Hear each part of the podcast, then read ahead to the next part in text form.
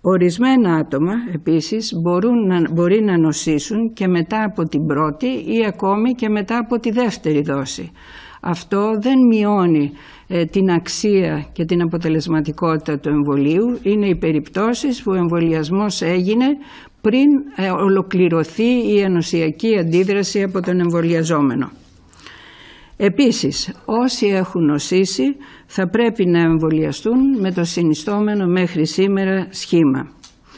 Εύλογο είναι το ερώτημα γιατί οι πλήρως εμβολιασμένοι θα πρέπει να τηρούν τους κανόνες όπως πριν εμβολιαστούν, να συμπεριφέρονται δηλαδή κοινωνικά το ίδιο όπως είναι εμβολίαστοι. Μάσκες, ε, τήρηση των αποστάσεων, ε, τομικά μέτρα υγιής, υγιεινής.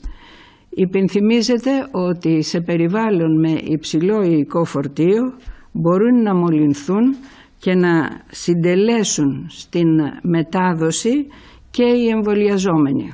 Επομένως, οι ίδιοι κανόνες πρέπει να ισχύουν και για τους εμβολιασμένους και για τους, εμβολίες, και τους ανεμβολίαστους. Ο ιός παραμονεύει. Για πόσο; Είναι πολύ σημαντική ε, η απάντηση όταν δοθεί και όλοι ε, την περιμένουμε διότι ε, τα πάντα εξαρτώνται από το πόσο διαρκεί η ανοσία. Η γνώση αυτή θα μεταβάλει πολλά πράγματα στην αντιμετώπιση της νόσου.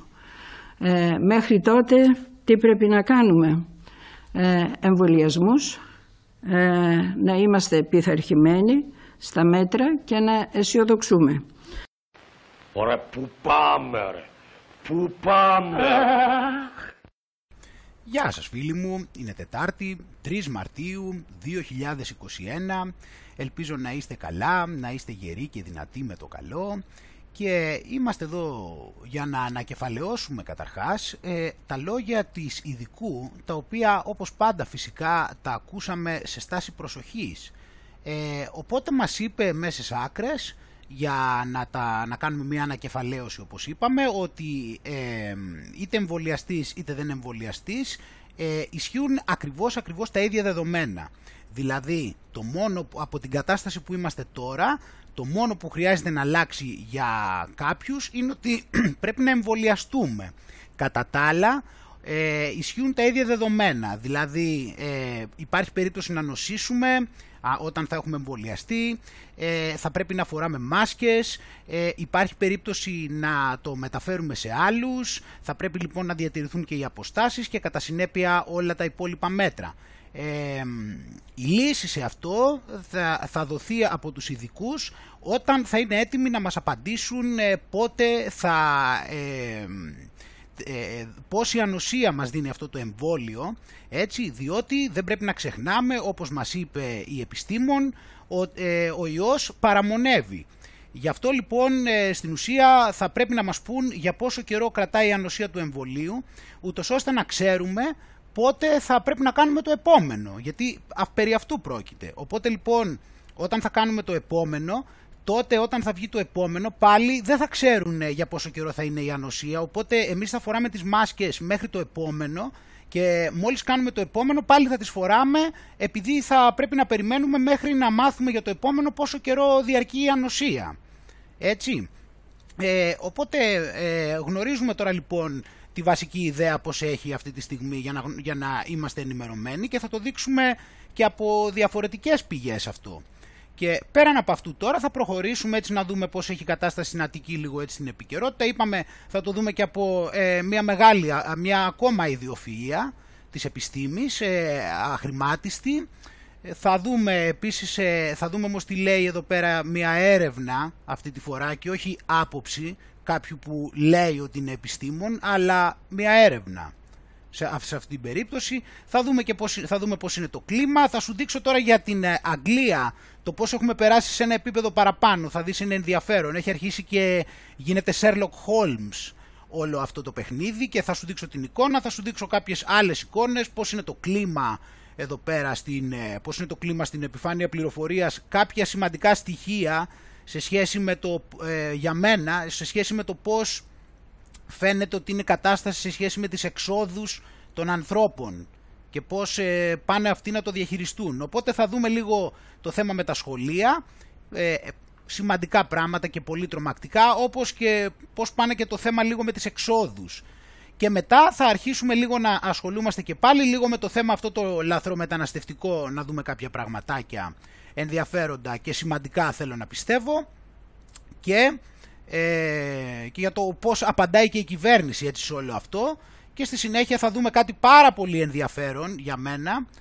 Ε, το, ε, θα, θα δούμε κάτι πάρα πολύ ενδιαφέρον για μένα το οποίο έχει να κάνει με το έθιμο το μουσουλμανικό το Μπάκχα Μπάζι. Ε, ή όπως λέγεται. Και θα δούμε επίσης και για την Ελλάδα το κατά πόσο ε, οι κυβερνήσεις μέχρι τώρα ενδιαφέρθηκαν ε, να καταπολεμήσουν την παιδοφιλία και ποιοι έρχονται τώρα να την καταπολεμήσουν, οι οποίοι τι έχουν κάνει πιο πριν αυτοί οι οποίοι θα την καταπολεμήσουν τώρα. Ε, και μετά θα δούμε και κάποια πράγματα έτσι καλύτερα για το ποιόν τους έτσι για μία ακόμα φορά. Οπότε πριν ξεκινήσουμε όπως πάντα να ευχαριστήσουμε πάρα πολύ τα blog, τα site, τα κανάλια που έβαλαν το προηγούμενο βίντεο. Ε, είναι καταρχήν το Απόρριτα TV εδώ στο YouTube, ε, βάζει τα βίντεο εδώ τον τελευταίο καιρό, άμα θέλει κάποιος να τα δει εκεί. Ε, Διόντοτος, pavlak.blogspot.com ε, Αρχάγγελος Μιχαήλο Ταξιάρχη στο group στο facebook. Λουτράκι Οδυσσέας.blogspot.com ε, ε, το κανάλι στο YouTube Κατακλυσμός Νόε thesecretrealtruth.blogspot.com Παναγία ε, Ιεροσολυμίτισσα.blogspot.com ο ασκητής.blogspot.com cookfamily.blogspot.com ε, η σελίδα καιρών γνώθη, η σελίδα Global Hellenic Resistance του Zionists, Masons and Satanists, ο parlapipas.gr, εργαζόμενοι-demos.blogspot.com, ε, το group στο facebook Hellas Liberation Organization, ε, το group Εγάλεο η μοναδική πόλη που αρχίζει από το α και τελειώνει στο ω, σκεφτόμαστε ελληνικά.blogspot.com, χαλαράκαφέ.blogspot.com οι μάσκες πέφτουν.blogspot.com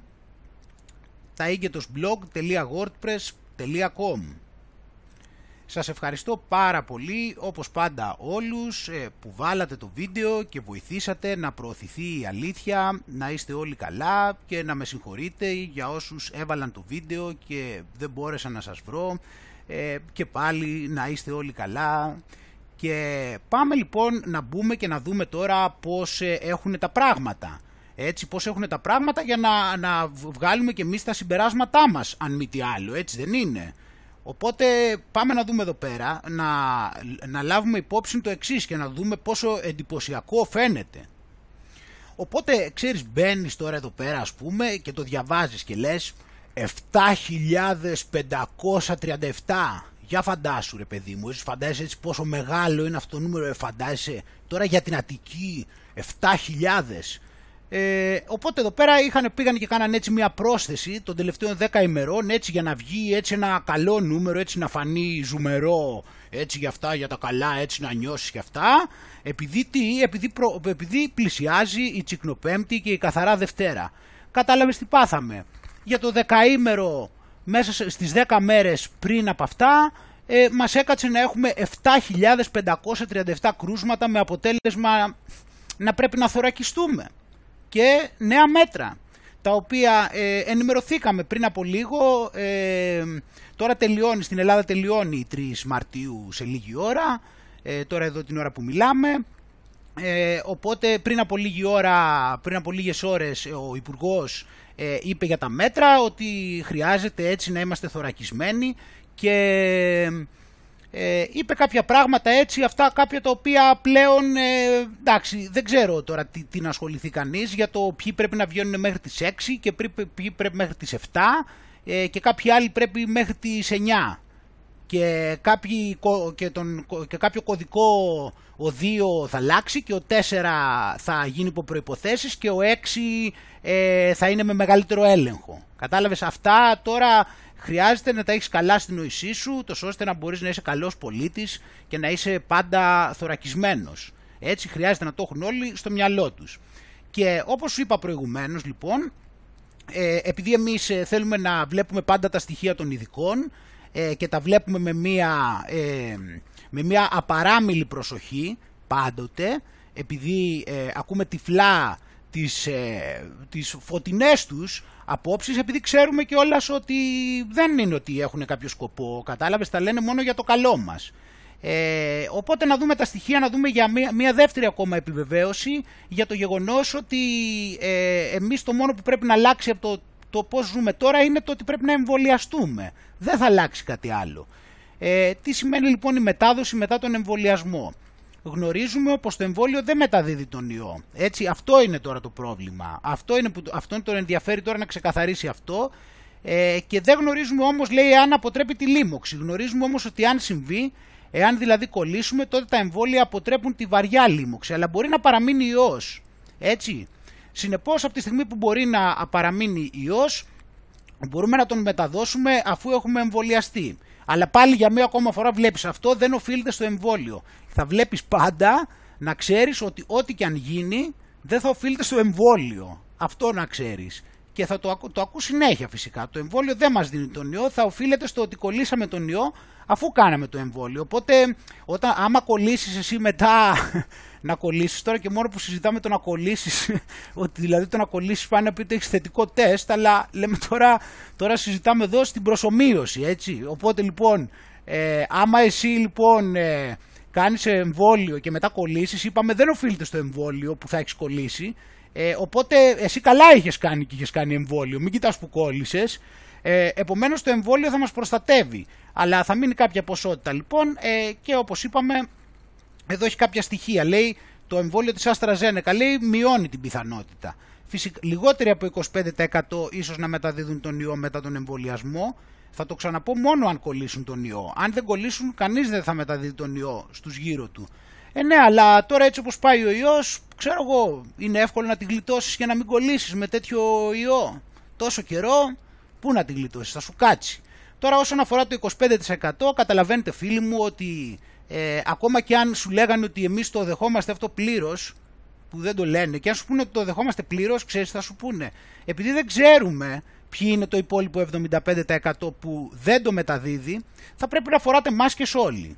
Έτσι. Κάποιοι από εσάς δεν θα τον μεταδώσετε λόγω του εμβολίου, αλλά εμείς επειδή δεν ξέρουμε ποιοι είστε, θα πρέπει να το φοράτε τη μασκούλα όλοι.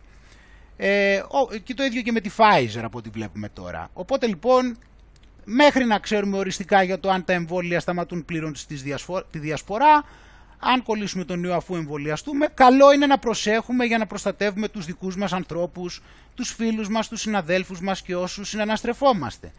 Οπότε λοιπόν χρειάζεται να παραμείνεις σε ένα καλό πρόβατο, ούτως ώστε να προστατεύσεις τους δικούς σου, τους ανθρώπους, τους φίλους και τους συναδέλφους που συναναστρέφεσαι παρότι θα έχεις μπολιαστεί. Έτσι. Οπότε λοιπόν ένα καλό πρόβατο οφείλει να παραμένει πρόβατο ακόμα και όταν έχει μπολιαστεί.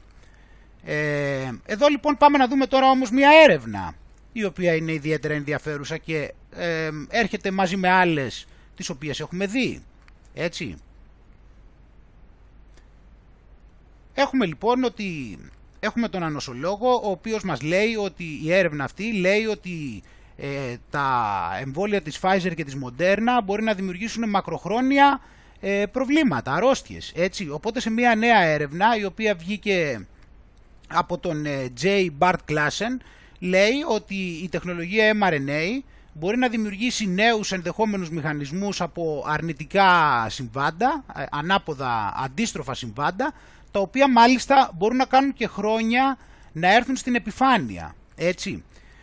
Οπότε λοιπόν βλέπουμε ότι αυτό θα το δούμε και λίγο καλύτερα το άρθρο, αλλά βλέπουμε εδώ πέρα ότι η πραγματική πανδημία τώρα ξεκινά, έτσι, και θα είναι κάτι το οποίο έχουν, δηλαδή αν συνεχιστεί αυτή η κατάσταση και συνεχίσουν οι άνθρωποι να πηγαίνουν και να τρυπιούνται, ε, βλέπουμε ότι θα αρχίσει να εξαπλώνεται μια πανδημία, δυστυχώς, ε, από ό,τι βλέπουμε εδώ πέρα που όσο περνάει ο καιρός θα κλιμακώνεται και μάλιστα από τη στιγμή που θα έρχονται και τα νέα εμβόλια ποιος ξέρει μέχρι που μπορεί να πάει αυτό το πράγμα. Βέβαια, ε, αυτή τη στιγμή έχουν προετοιμάσει αυτούς που έχουν εμβολιαστεί ε, να έχουν την νόηση, την κατάλληλη, ούτως ώστε να μην το πάρουν πρέφα αυτό. δυστυχώς από ό,τι διαπιστώνω αλλά ε, παρατηρούμε αυτή τη στιγμή ότι γιατί κιόλας ε, με αυτόν τον τρόπο, με το να είναι και μακροχρόνιες οι συνέπειες, καταλαβαίνεις ότι μετά και στο δικαστήριο να πάει κάποιος, θα του πούνε μεγάλε, τρέχα γύρευε. Εδώ βλέπεις τώρα ότι κάνουν κατευθείαν εμβόλιο. Ε, μάλλον κάνουν εμβόλιο και κατευθείαν συμβαίνει κάτι και το μόνο που λένε και κραυγάζουν είναι ότι δεν φταίει το εμβόλιο. Οπότε, έτσι, ε, φαντάσου τώρα να πάει ο άλλος και μετά από τρία χρόνια να τους πει ότι φταίει το εμβόλιο. Καταλαβαίνεις τώρα ε, όπως έχουν πλάσει έτσι τον κόσμο ε, ποιος θα το πάρει αυτό στα σοβαρά. Εδώ πέρα σου λένε τώρα ότι... Ε, οπότε λοιπόν το έλεγε από παλιά ε, από το 1999 ένας από το, ε, από το FDA στην Αμερική, έτσι το Food and Drug Administration, ε, που είναι δηλαδή για τα τροφίμων και φαρμάκων το ε, Υπουργείο, ο Dr. Πίτερ Πατριάρκα. Και έλεγε ότι αυτές οι νέες τεχνολογίες που θέλουν να φέρουν για τα, για τα εμβόλια θέλαν να φέρουν από τότε όπως βλέπεις ε, ε, δεν ε, είναι τόσο απρόβλεπτα δηλαδή αυτά που κάνουν που μπορεί να φτάσει σε συνέπειες οι οποίες είναι απρόβλεπτες και αυτές και απρόβλεπτες από την έννοια ότι δεν μπορούν και οι ερευνητές να προβλέψουν όλα αυτά και να τα εντοπίσουν.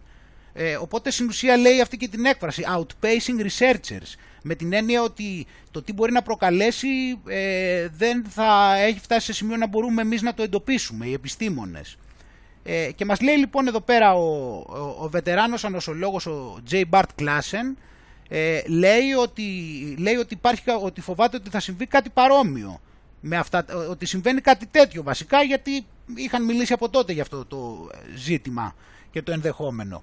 Οπότε λοιπόν ε, ε, μπορεί να συμβεί αυτό και με τα συγκεκριμένα του κοροϊδοϊού έτσι. Οπότε για δεκαετίες ο Κλάσεν μάλιστα έχει δημοσιεύσει άρθρα τα οποία επιστημονικά άρθρα εννοούμε παιδιά έτσι. Απλώς να το πούμε και αυτό λίγο στα ελληνικά ε, να γίνει και ένα ξεκαθάρισμα έτσι καμιά φορά όταν λέμε για αυτά τα πράγματα. Ξέρεις όταν λέμε άρθρο δεν εννοούμε άρθρο σε εφημερίδα ότι, δεν εννοούμε ότι εγώ έχω ένα blog και έγραψα ένα άρθρο άρθρο, επιστημονικό άρθρο σημαίνει να μου πεις πάλι θα δεις τι γίνεται, αλλά επιστημονικό άρθρο, έτσι για να ξεκαθαρίσουμε, σημαίνει ότι γίνεται έρευνα με, συγκεκριμένου, με τρόπους σωστούς και στη συνέχεια ε, σωστούς, με αυτούς που θεωρούνται επιστημονικά σωστοί, δηλαδή με πείραμα, έρευνα, συμπεράσματα, συζήτηση, ε, limitations, πώς το λένε, περιορισμούς του πειράματος και ούτω καθεξής. Γίνεται η έρευνα και στη συνέχεια αυτή για να δημοσιευθεί περνάει από επιστημονικές επιτροπές. Έτσι. Ε, θεωρητικά αυτό βέβαια, όπως το ακούει κάποιος, προφανώς βέβαια θεωρεί ότι όποια μελέτη και αν βγει σημαίνει ότι έχει αξία. Βέβαια μετά ενδιάμεσα από τη στιγμή που υπάρχει φιλτράρισμα πάλι καταλαβαίνουμε ότι πολλές φορές ε, μπαίνουν πολλά εμπόδια σε αυτό. Έχει μιλήσει και ο δόκτωρ Ιωαννίδης. Καταλαβαίνεις ότι όταν υπάρχει ένα φίλτρο, αυτό το φίλτρο μπορεί πάντα να επηρεαστεί και στον κόσμο αυτόν τον οποίο ζούμε εδώ και έχουμε καταλάβει ότι τίποτα δεν είναι τυχαίο ε, και το φιλτράρισμα πάλι δεν είναι τυχαίο. Εδώ το συγκεκριμένο άρθρο όμως το οποίο βλέπουμε ε, ευτυχώς έχει φτάσει ε, στα... δηλαδή δεν έχει φτάσει και στα πολύ φώτα της δημοσιότητας όπως καταλαβαίνεις και αυτό ε, και ε, τουλάχιστον έχει δημοσιευθεί όμως πάλι καλά φαντάσου δηλαδή και αυτό να ξέρεις κιόλας ότι όταν βλέπεις ε, κάποια μελέτη η οποία είναι δημοσιευμένη και είναι ενάντια στο. όπως και του Δόκτωρ Ιωαννίδη, δηλαδή, όταν βλέπεις μια μελέτη και είναι δημοσιευμένη και πάει ενάντια στο αφήγημά τους, πρέπει να είναι τρομερή μελέτη. Έτσι, είναι προφανές αυτό τώρα. Πάμε πάλι πίσω. Απλώς καταλαβαίνεις τώρα, για να φτάσει δηλαδή μια μελέτη η οποία πάει ενάντια στο αφήγημά τους και να την ε, ε της επιτρέψουν να δημοσιευθεί, ε, πάει να πει ότι είναι δηλαδή τόσο ατράνταχτη ε, που απλά δεν μπορούσαν να την κόψουν. Δηλαδή ήταν όλα τόσο, τόσο ατράνταχτα, σωστά δηλαδή η μεθοδολογία που δεν μπορούσαν. Ενώ βλέπουμε βέβαια κατά καιρούς ότι κόβουν πολλές, αλλά όταν βλέπουμε κάποιες και περνάνε το φίλτρο και, είναι, και δημοσιεύονται, πάει να πει ότι πρέπει να είναι δηλαδή φοβερά τρανταχτές, ας πούμε, και τσιμεντομένε. Ε, οπότε λοιπόν εδώ πέρα βλέπουμε έτσι ότι, λέει εδώ συγκεκριμένα λοιπόν η έρευνα ότι υπάρχει το ενδεχόμενο αυτά τα mRNA εμβόλια ε, να, ε, να ενεργοποιήσουν ε, πρωτεΐνες των ανθρώπων που θα έχουν pathological configurations, ε, δηλαδή ε, παθολογικές ε, ενεργοποιήσεις, να το πω, πα, παθολογικές τέλος πάντων τα οποία έχουν σχέση με χρόνια degenerative neurological diseases, δηλαδή με χρόνια νευρολογικά προβλήματα, νευρολογικές ασθένειες οι οποίες δημιουργούν ότι σε ρίχνουν όλο και περισσότερο. Και έτσι, οπότε λοιπόν ε, περιγράφει ότι υπάρχουν πάρα πολλοί μηχανισμοί που ε, τα εμβόλια που είναι βασισμένα σε αυτό στο RNA ε, μπορούν να δημιουργήσουν multiple other potential, potential fatal adverse events. Οπότε μπορούν ε, να δημιουργήσουν διαφορετικ, πολλών διαφορετικών ειδών ενδεχόμενα ε, αρνητικά συμπτώματα, ακόμα και θανάσιμα, λέει η έρευνα. Ε, οπότε χρειάζεται λέει, να, χρειάζεται λέει να ξεκαθαρίσουν απόλυτα ποια είναι τα ενδεχόμενα ρίσκα που παίρνουν για να είναι πλήρως ενημερωμένοι όσοι εμβολιάζονται. Τώρα αν εσύ βλέπεις κάτι τέτοιο, έτσι, οπότε εδώ είναι και η έρευνα με το καλό για να προχωράμε. Ε, είναι ε, κάτι το οποίο το ακούμε συνέχεια από ειδικούς και αυτό. Δηλαδή τώρα έχουμε περάσει στην εποχή που εκτός από τις απάτες όλων αυτε, όλες αυτές που ψάχνουμε και έχουμε παρατηρήσει να γίνονται αυτόν τον καιρό, βλέπουμε και συνέχεια ε, δύο πράγματα. Πρώτον βλέπουμε ειδικούς οι οποίοι να μας λένε για την επικινδυνότητα αυτών των εμβολίων, γνωρίζουμε και για, το, για, τα για τις αρνητικές συνέπειες που μπορεί να προκαλέσουν και ότι μπορεί να είναι μέχρι και θανάσιμες. Βλέπουμε θανάσιμα περιστατικά, έτσι, τα οποία είναι δηλωμένα, τα έχουμε δείξει όλο αυτό τον καιρό και μπορούμε να δείχνουμε συνέχεια. Ε, γνωρίζουμε επίσης ότι είμαστε σε μια διαδικασία πειράματος, γιατί και για να επανέλθω και σε αυτό που είδαμε στην αρχή από την κυρία Παπαθεοδόρου, όπως και, ε, και ο, για το Μόσιαλο που έλεγε αυτά, ε, επί της ουσίας τι σου λέει, ότι αυτή τη στιγμή ψάχνουμε. Ψάχνουμε, δεν λέει. Δηλαδή το ψάχνουν οι ερευνητές και θα μάθουν. Δηλαδή αυτό κάνουν, κάνουν πείραμα. Τώρα να μου πεις, πρώτα το έχουμε πει, είπαμε και για τα ειδικά χειρίδια, αλλά άλλη μια επιβεβαίωση. Δηλαδή αυτό το ότι δεν ξέρουν οι ερευνητές, πάει να πει ότι πειραματίζονται πάνω τους για να δουν τι θα γίνει. Και προφανώς ε, για να μην ξέρουν αυτό δεν ξέρουν και πολλά άλλα εύκολα συμπεραίνει κάποιος. Ε; Πάμε να δούμε και παραπέρα τώρα έτσι να, να προχωρήσουμε, να πάμε και παραπέρα να δούμε εδώ πέρα γιατί έχουμε διάφορα ενδιαφέροντα πραγματάκια θέλω να πιστεύω φίλοι μου διότι εδώ πέρα βλέπουμε ότι ε, έχουμε και τη δραματική προειδοποίηση από τον Μπόι ότι ο, ο κορονοϊός δεν θα ιτηθεί μέχρι το τέλος του έτους. Οπότε αναμένεται όπως βλέπεις ο κοροϊδοϊός να διατηρήσει το αίτητο σερί μέχρι και το τέλος του έτους γιατί έχει φτιάξει μια ομάδα πολύ δυνατή, όπως καταλαβαίνεις, η οποία είναι αχτύπητη. Έχει δηλαδή και οι αλλαγές που βάζει δηλαδή μέσα να φανταστείς, είναι πολύ ισχυρότερες από τη βασική πεντάδα των κάθε αντιπάλου. Κατάλαβες, αλλά όπως ξέρεις, αυτός ο κοροϊδοϊός έχει και το πιο καλό budget. Έτσι, και όχι μόνο έχει το πιο καλό budget, αλλά έχει και το μηχάνημα το οποίο μπορεί να, να του δίνει απεριόριστο budget. Και όταν έχεις απεριόριστο, απεριόριστο budget, ε, μπορείς να κάνεις και ό,τι μεταγραφή θέλεις. Έτσι. Και μετά μπορείς να χτυπήσεις και οποιαδήποτε άλλη ομάδα ενδεχομένως να, πεις, να μπορούσε να, να έκανε κάτι. Όπως καταλαβαίνεις. Οπότε, όπως βλέπουμε εδώ, για να το λέει ο Πόη, ε, μία και οι επιστήμονές του, όπως πάντα, για να το λέει ο Πόη, σημαίνει ότι ε, το αίτητο σερί αναμένεται να παραμείνει. Εγώ είπαμε, εγώ λέω δηλαδή να, να ποντάρουμε στο αίτητο σερί, όπως σου είπα. Κρίμα που δεν μας αφήνουν να ποντάρουμε. Αυτό είναι το μόνο πρόβλημα. Γιατί δεν μας αφήνουν να το ποντάρουμε ότι θα συνεχιστεί το αίτητο σερί; Ε, οπότε θα ήταν πολύ πρόωρο λέει και νομίζω μη ρεαλιστικό να σκεφτόμαστε ότι θα τελειώσουμε με αυτό τον ιό μέχρι το τέλος του έτους αλλά νομίζω ότι σε αυτό που μπορούμε να δώσουμε ένα τέλος, εάν είμαστε έξυπνοι, είναι στις εισαγωγές στα νοσοκομεία, στους θανάτους και στις τραγωδίες που σχετίζονται με αυτή την πανδημία. Ε, ναι, Εντάξει, θα, θα δώσουμε τέλος σε αυτά γιατί τώρα είναι πάρα πολλά και πρέπει κάτι να κάνουμε να δώσουμε ένα τέλος. Το σίγουρο είναι πάντως ότι αυτό το τέλος δεν θα έχει έρθει στο τέλος του έτους. Ε, και γι' αυτό προφανώς ε, θα πρέπει να είμαστε υπατμών.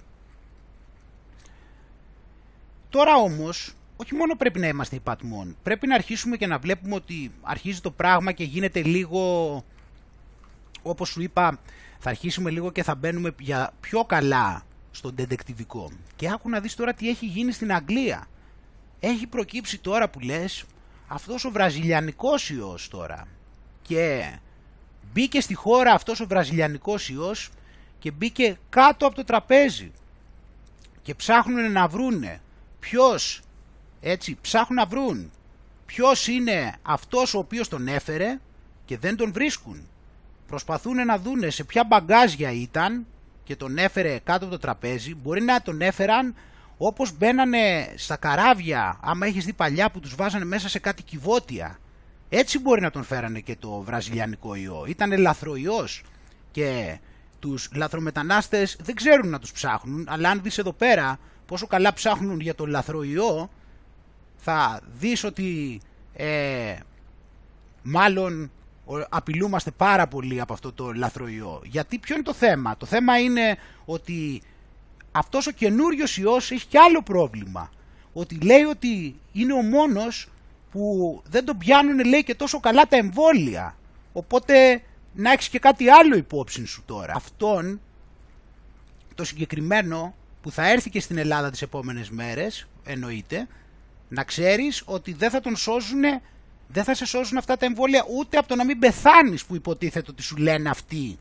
Γιατί αυτοί σου λένε, είπε τώρα ο κύριος Μόσιαλος, είπε ότι ε, τα εμβόλια βοηθούν στο να ε, μην νοσήσεις τόσο πολύ από τον ιό. Αλλά τώρα εδώ για το βραζιλιάνικο δεν θα ισχύει ούτε αυτό.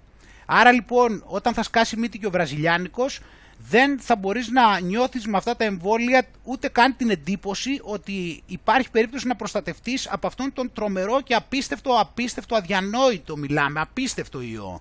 Τι να λέμε τώρα. Ε, οπότε να το έχουμε υπόψη, έχει έρθει ο βραζιλιανικός ιός, ο οποίος αυτή τη στιγμή λοιπόν, άκου να δεις τι πάθανε. Ότι χάσανε κάποιος από αυτό, αυτός που τον έφερε δεν συμπλήρωσε καλά τα στοιχεία της φόρμας.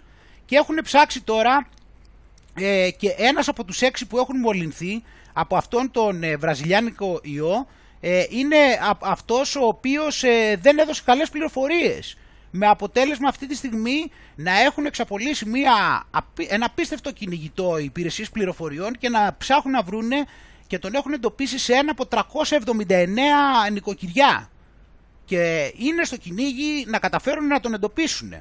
Ε, τον βρήκαμε, είμαστε λέει είπε ο Ματ Χάντσοκ είπε ότι τον βρήκαμε λέει, στα 300, σε, μεταξύ 379 νοικοκυριών και τους, και τους ψάχνουμε ένα προς ένα για να πάρει να εντοπίσουν ποιος ήταν αυτός τελικά που έφερε αυτό τον ιό ε, και the officials have been hunting for the individual βλέπεις; Έχει, έχει εξαπολυθεί ένα κυνηγητό γιατί δεν έδωσε αυτός σωστές πληροφορίες στο χαρτί.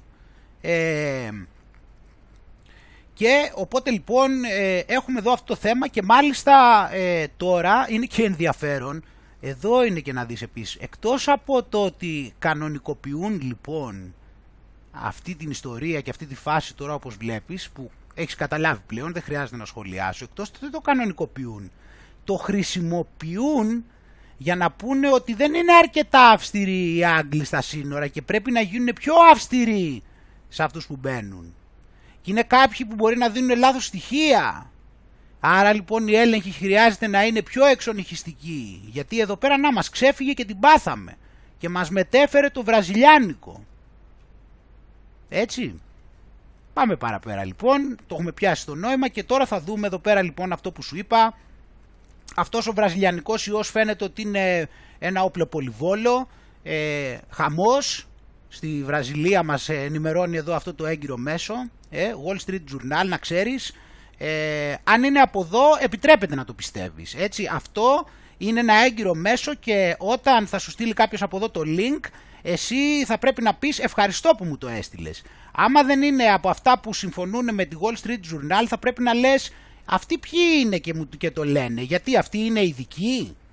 Κατάλαβες, ενώ εδώ πέρα να ξέρεις το Wall Street Journal θα διαβάζεις μόνο τους ειδικούς, τους επιστήμονες.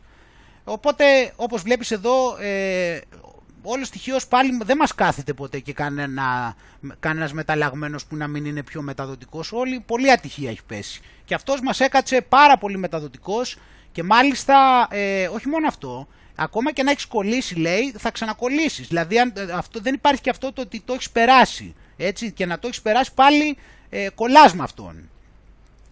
Δεν, είναι, είναι δηλαδή, θεωρώ περιττό έστω και να το σχολιάσω όλο αυτό το πράγμα γιατί είναι είναι από μόνο του μια επιθεώρηση. Δηλαδή και μόνο που τα διαβάζεις δεν χρειάζεται να, να υπάρξει κάποιος να σχολιάσει.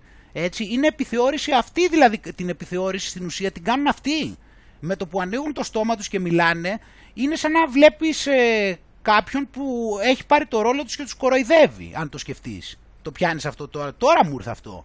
Το έχεις σκεφτεί αυτό. Δηλαδή αυτοί που μιλάνε, οι ειδικοί, έτσι, όταν βλέπεις ας πούμε έναν εκεί πέρα και λέει ότι είναι ειδικός και παρουσιάζεται στην τηλεόραση και μιλάει, εκείνη την ώρα εσύ άμα δεν το ξέρεις μπορεί να νόμιζες ότι είναι επιθεώρηση, ότι είναι κάποιος δηλαδή που ε, έχει πάρει το ρόλο του ειδικού και προσπαθεί να, το, να τον ε, σατηρήσει. Ενώ ο άλλος τα, τα λέει για σοβαρά και ότι αυτά τα πιστεύει και στην ουσία εμείς όταν τον βλέπουμε να μιλάει νιώθουμε σαν να είναι κάποιος που, που έχει πάρει το ρόλο του ειδικού μόνο και μόνο για να κάνει κάποια σάτυρα στην επιστήμη και στον ειδικό, δηλαδή για να ξεφτυλίσει την έννοια, να την ξεφτυλίσει, να, να τη σατυρίσει, συγγνώμη. Έτσι νιώθεις ότι, άλλο που αυτοί τελικά την ξεφτυλίζουν προφανώς, αλλά στην ουσία αυτό που βλέπουμε όταν μιλάει ένας ειδικός, στην ουσία είναι σαν να βλέπουμε μια επιθεώρηση από κάποιον ηθοποιό, ο οποίος ε, παίζει το ρόλο του ειδικού και το κάνει για να γελάμε. Δεν είναι κάτι άλλο. Ε, έτσι.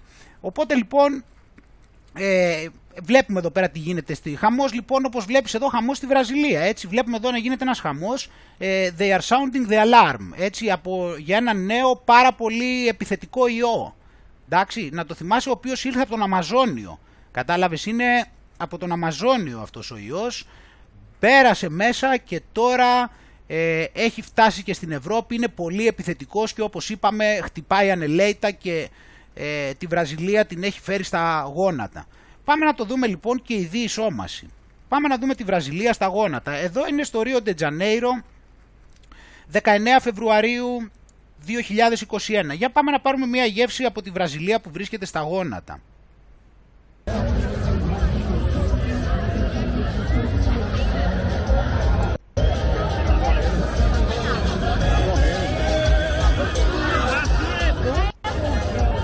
δύσκολη κατάσταση.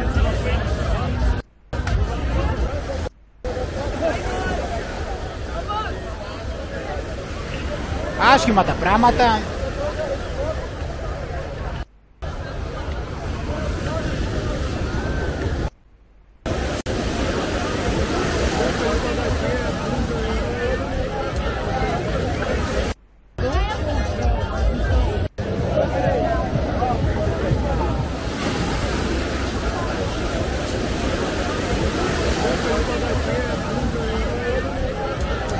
Άσχημα τα πράγματα.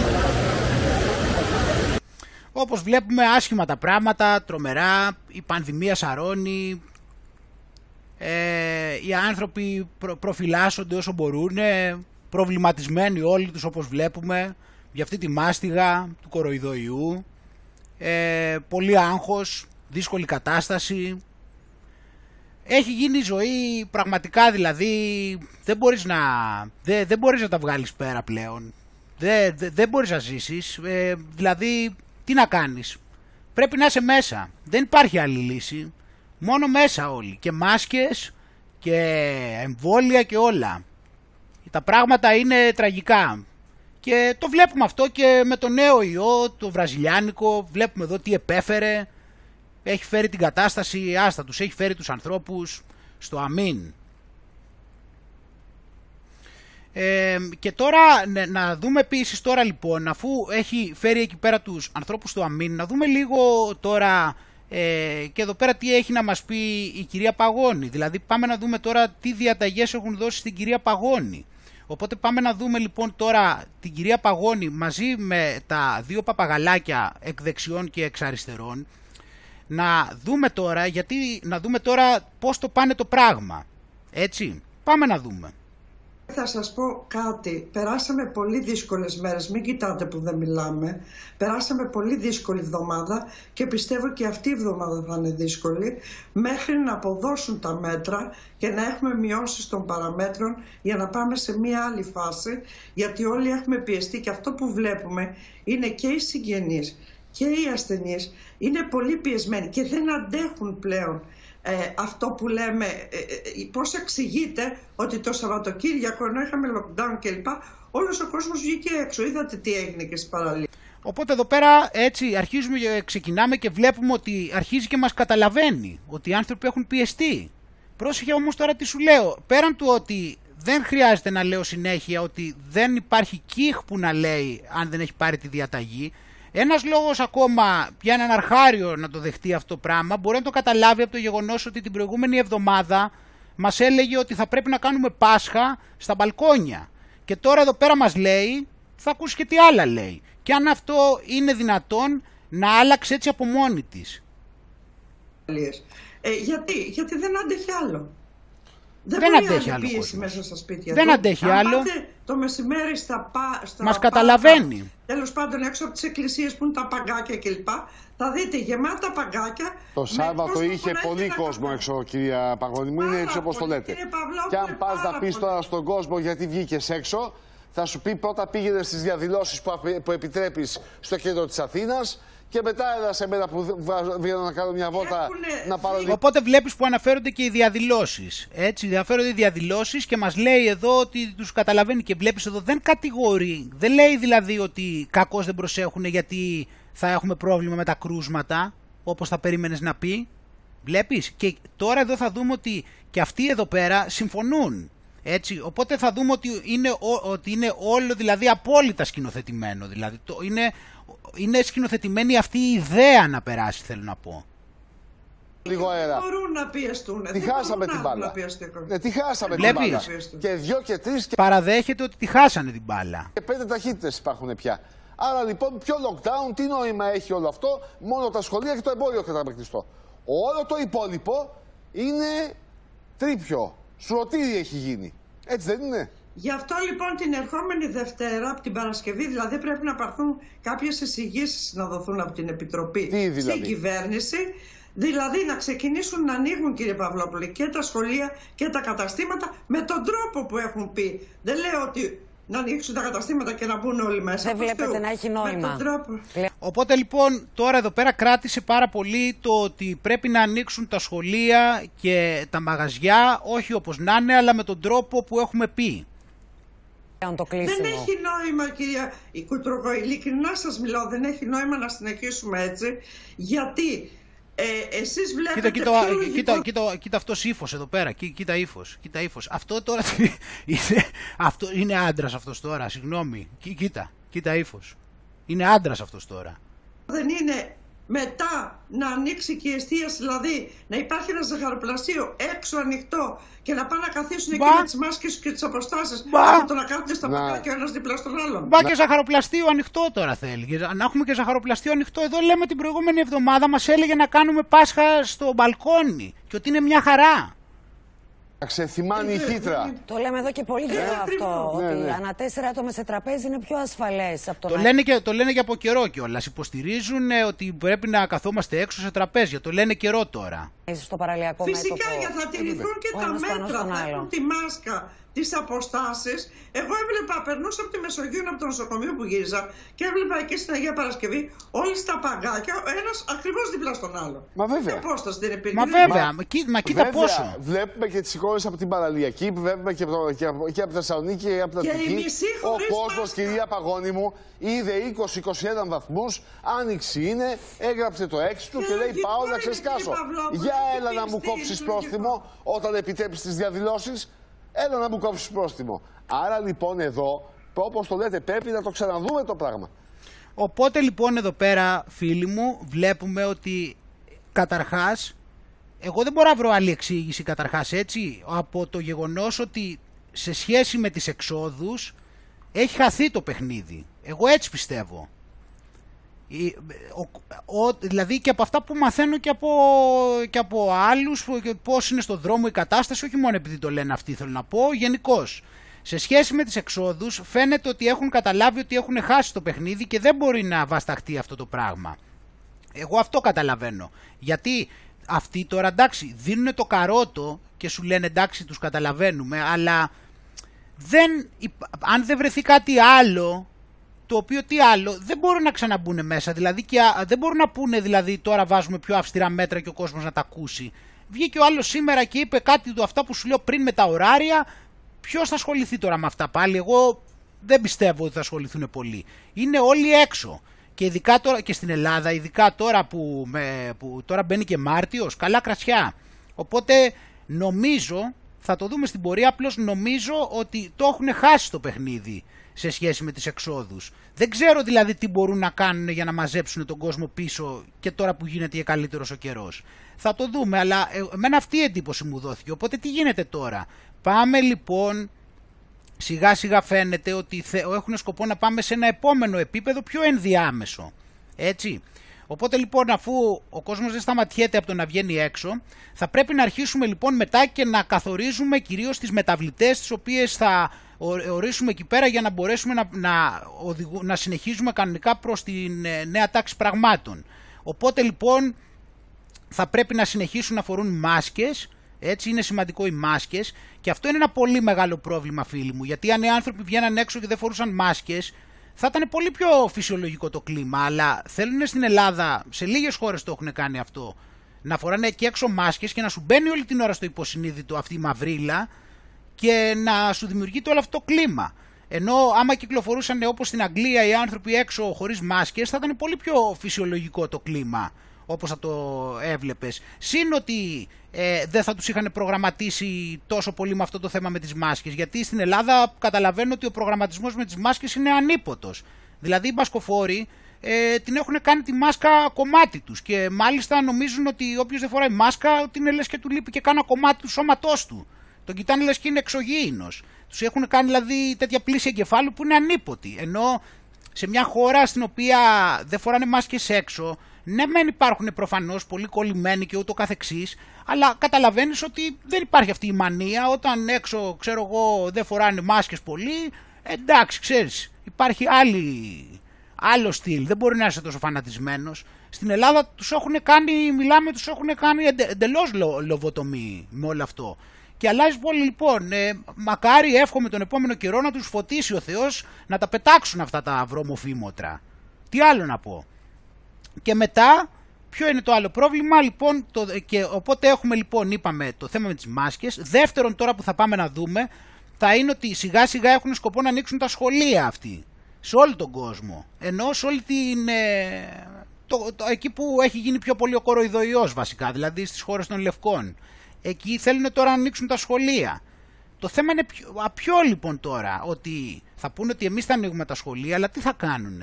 Θα αρχίσουν και θα κοπανάνε να κάνουν παντού τεστ. Και θα πάνε τώρα και στην Ελλάδα και θα ζητάνε τα παιδιά να πηγαίνουν να κάνουν μια φορά τη βδομάδα τεστ. Έτσι. Και πάμε να δούμε πώς είναι υποχρεωτικό στην Κύπρο. Να ακούσουμε εδώ τον κύριο Φαρσαλινό να δούμε τι λέει.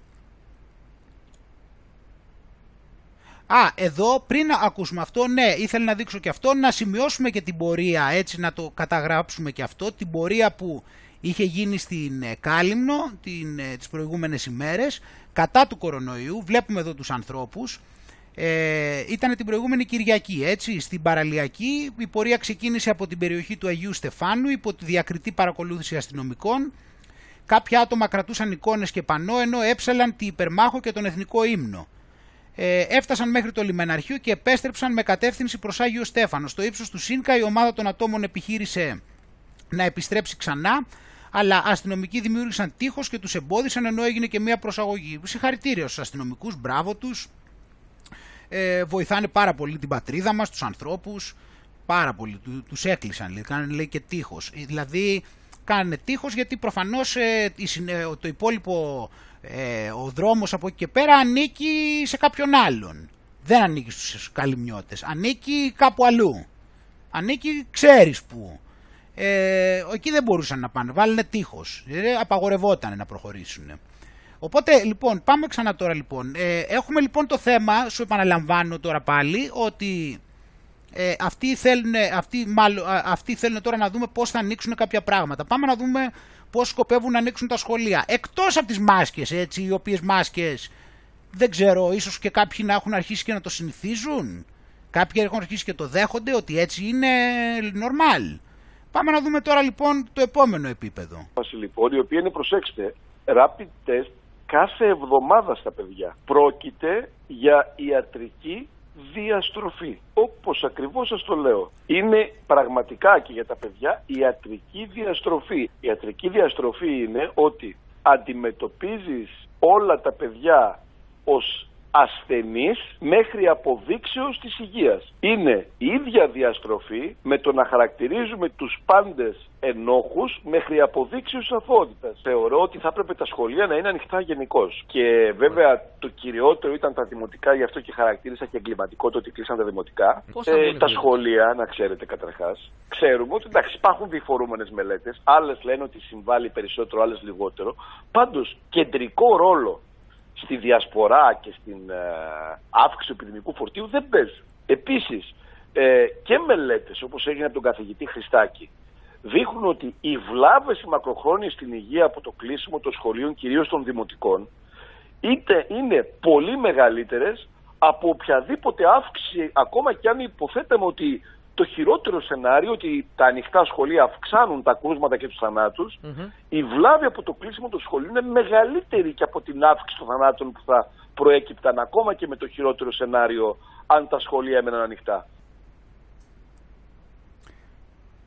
Οπότε αυτό βλέπουμε λοιπόν τη μία πτυχή και τι θα κάνουν, θα τους κάνουν τεστ ε, Ξέρεις, δηλαδή το κριτήριο τώρα θα είναι ποια, θα είναι τα, τα rapid tests, έτσι. Εμείς έχουμε μέχρι τώρα καταρχάς ε, άπειρες ε, δηλαδή από το Μάρτιο τα έχουμε πει, έχουμε πει για τα ε, PCR.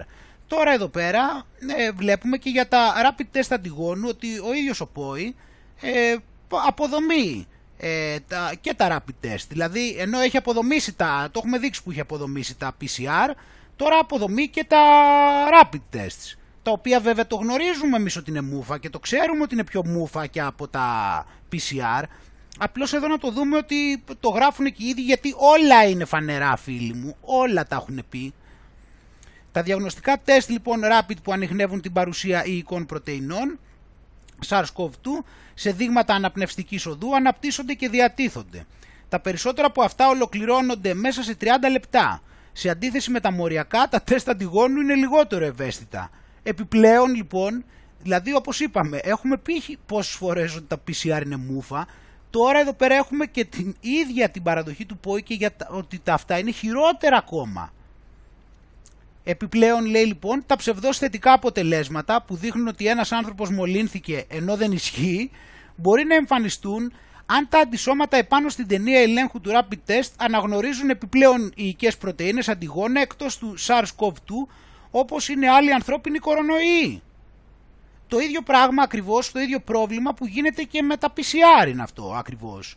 Ότι εντοπίζουν ότι να είναι. Και βγάζουν ψευδός θετικά. Το ίδιο πρόβλημα λοιπόν, αλλά μεγενθυμένο κιόλας. Και με αυτά εδώ πέρα βάζουν καραντίνες, βάζουν ξέρω εγώ, το κάνουν ώρα στα σχολεία, ε, ξέρω εγώ αυτό δείχνει το ότι εσύ είσαι ασφαλής, ε, υπάρχουν άνθρωποι τώρα οι οποίοι ε, κυκλοφορούν με το θετικό τεστ ε, και νιώθουν περήφανοι επειδή ε, δείχνει ότι ελέγχθηκαν. Άλλοι βγάζουν ε, θετικό, κυκλοφορούν λέω με το αρνητικό τεστ και ε, λένε ότι είναι καθαροί και να μην τους φοβόμαστε και μπράβο τους. Ε, υπάρχουν μετά άλλοι οι οποίοι έχουν θετικό τεστ ε, και κάθονται σπίτι ε, και μας λένε για τον αγώνα που κάνουν απέναντι στον ιό και προσπαθούν έτσι να ανταποκριθούν επειδή έχει βρεθεί αυτό το θετικό τεστ. Επίσης άμα βγάλεις ένα τέτοιο θετικό τεστ και ας πούμε εσύ σου πούνε να μείνεις σπίτι και δεν μείνεις και σε πιάσουν μετά θα πληρώσεις και πάρα πολύ μεγάλο πρόστιμο επίσης ε, και, θα γίνεις και θα γίνει και κοινωνική κατακραυγή για σένα επειδή είχες αυτό το θετικό τεστ εδώ ε, και ήσουν μεγάλος κίνδυνος και κυκλοφόρησες και ούτω καθεξής. Ε, και όλο αυτό έτσι σε ένα οικοδόμημα το οποίο είναι μια μούφα. Δηλαδή είναι μια μούφα γιατί όταν ε, είναι μούφα τα τεστ δεν υπάρχει κάτι άλλο γιατί τα τεστ είναι τα οποία ε, καθορίζουν ότι κάτι υπάρχει. Δεν είναι δηλαδή ε, κάτι άλλο. Αν δεν υπάρχουν τα τεστ δεν υπάρχει και τίποτα άλλο. Έτσι. Τώρα λοιπόν θα σου δείξω κάτι άλλο λοιπόν με όλα αυτά. Να δούμε πού πηγαίνει το πράγμα με τα σχολεία περισσότερο. Πάμε να το δούμε καλά. Να καθόμαστε όμως τώρα έτσι όπως θα το βλέπουμε. Θα βγω εγώ λίγο εδώ τώρα από τη μέση και θα δούμε το βίντεο. Θα δούμε αυτή τη διαφήμιση. There's never been anything like this virus in our lifetime. Often, it's hard to see the effects it's having on our children. Has this conversation taken place in your home? Mom, I'm scared about going back to school. I don't want to get sick, and I don't want to get you and Dad sick. Πάρτο το πρώτο το κλασικό. Πάρτο το πρώτο αυτό με τις ενοχές με τα παιδιά. Το πιάνεις το πρώτο πώς ξεκινάει εδώ, το... εδώ η ιστορία. Our scientists tell us there are three things we must do to stay safe. Wear masks, make sure we social distance, and wash our hands. And now, your school, with the help of Microsoft Corporation, has created another. Μπα, μπα, ιδέες. Για δες εδώ σύνδεση πάλι. Όπως καταλαβαίνει η Microsoft. Είναι η Microsoft τα καταφέρνει. Έτσι έχει και τους πόρους και όλα να είναι ε, όποια πέτρα και αν σηκώσεις να είναι εκεί. Έτσι αυτό είναι normal. Είναι απλώς μια μεγάλη εταιρεία. Δεν έχει να κάνει με το γεγονός ότι ανήκει στο μαύρο και είναι από τα βασικά εργαλεία του με αποτέλεσμα να μπορεί να έχει όσο χρήμα θέλει. Γιατί ο μαύρος το κόβει. Μην νομίζεις. Introducing Daily Pass. Your exclusive ticket for safely going back to school. Each week, you can schedule your free on-campus COVID test. Το βλέπεις λοιπόν εδώ τώρα με τη χρήση της τεχνολογίας και την εξοικείωση της τεχνολογίας και την αυτοματοποίηση της τεχνολογίας θα το κάνει πάρα πολύ απλό το να κλείνουν τα παιδιά τα τεστ. Results are displayed in your daily pass.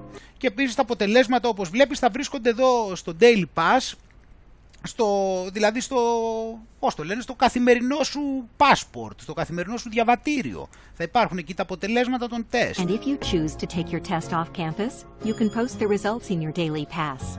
αν πας και τα κάνεις αλλού δηλαδή, θα μπο... άμα πας και τα κάνεις κάπου αλλού και δεν τα κάνεις στο σχολείο, θα μπορείς να τα φορτώσεις εκεί πέρα στην πλατφόρμα. Μην ε, χαθεί καμιά πληροφορία. And the moment vaccinations are available, you'll simply be able to schedule yours through your daily pass. Oh! Κατάλαβες τώρα τι είναι αυτό; Το βλέπεις τι είναι; Ότι αυτό εδώ πέρα που συνηθίζει την εφαρμογή εδώ πέρα να κλείνει τα τεστάκια έτσι απλά και εύκολα από την εφαρμογή. Κοίτασε τι τον προετοιμάζει ότι αμέσως μετά τσακ θα κλείσει και το ραντεβού μετά για το εμβολιάκι κατευθείαν. Έτσι όπως κλείνει τα τεστ θα συνηθίσει τα τεστ μετά έρθει η ώρα τσακ πάμε στο επόμενο επίπεδο να πάρουμε το δεύτερο badge άμα ξέρεις. Μπορεί μετά να το κάνουν και με badge. Μπορεί δηλαδή σε λίγο καιρό να τους δίνουν και να τους λένε εσύ ε, μαζεύεις 5 points ε, που έκανες αυτό και μετά στο σχολείο να το βάλουν και να κάνουν διαγωνισμό τα παιδιά ποια παιδιά έχουν μαζέψει τα πιο πολλά points ε, και αυτό να θεωρείται ε, εξυπνάδα και μετά να κάνουν και post στο facebook και να λένε ότι εγώ είμαι ο βασιλιάς του σχολείου γιατί έχω πιο πολλά points επειδή έχω κάνει τα πιο πολλά εμβόλια και να είναι ο πιο μάγκας του σχολείου. Ε, ναι. But the real magic is your daily health check.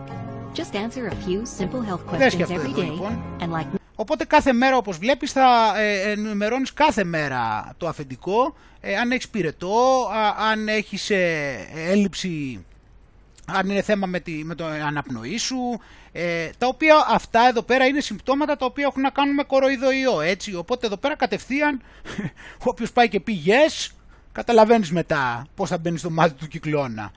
Αλλά πού να τα καταλάβουν τα παιδάκια τώρα, φίλοι μου; Εδώ δεν τα καταλαβαίνουν οι γονείς τους.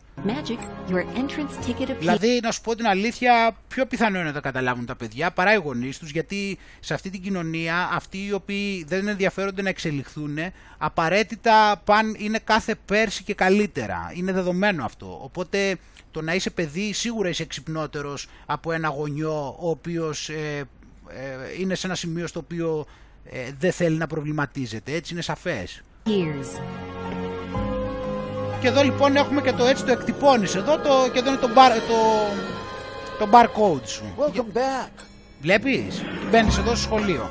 Κοίτα εδώ έχουμε τα παιδάκια εδώ πέρα, ε, τα οποία είναι με τις μάσκες, μέσα στο σχολικό, τσακ, στη σειρά, δείχνουν το τέτοιο.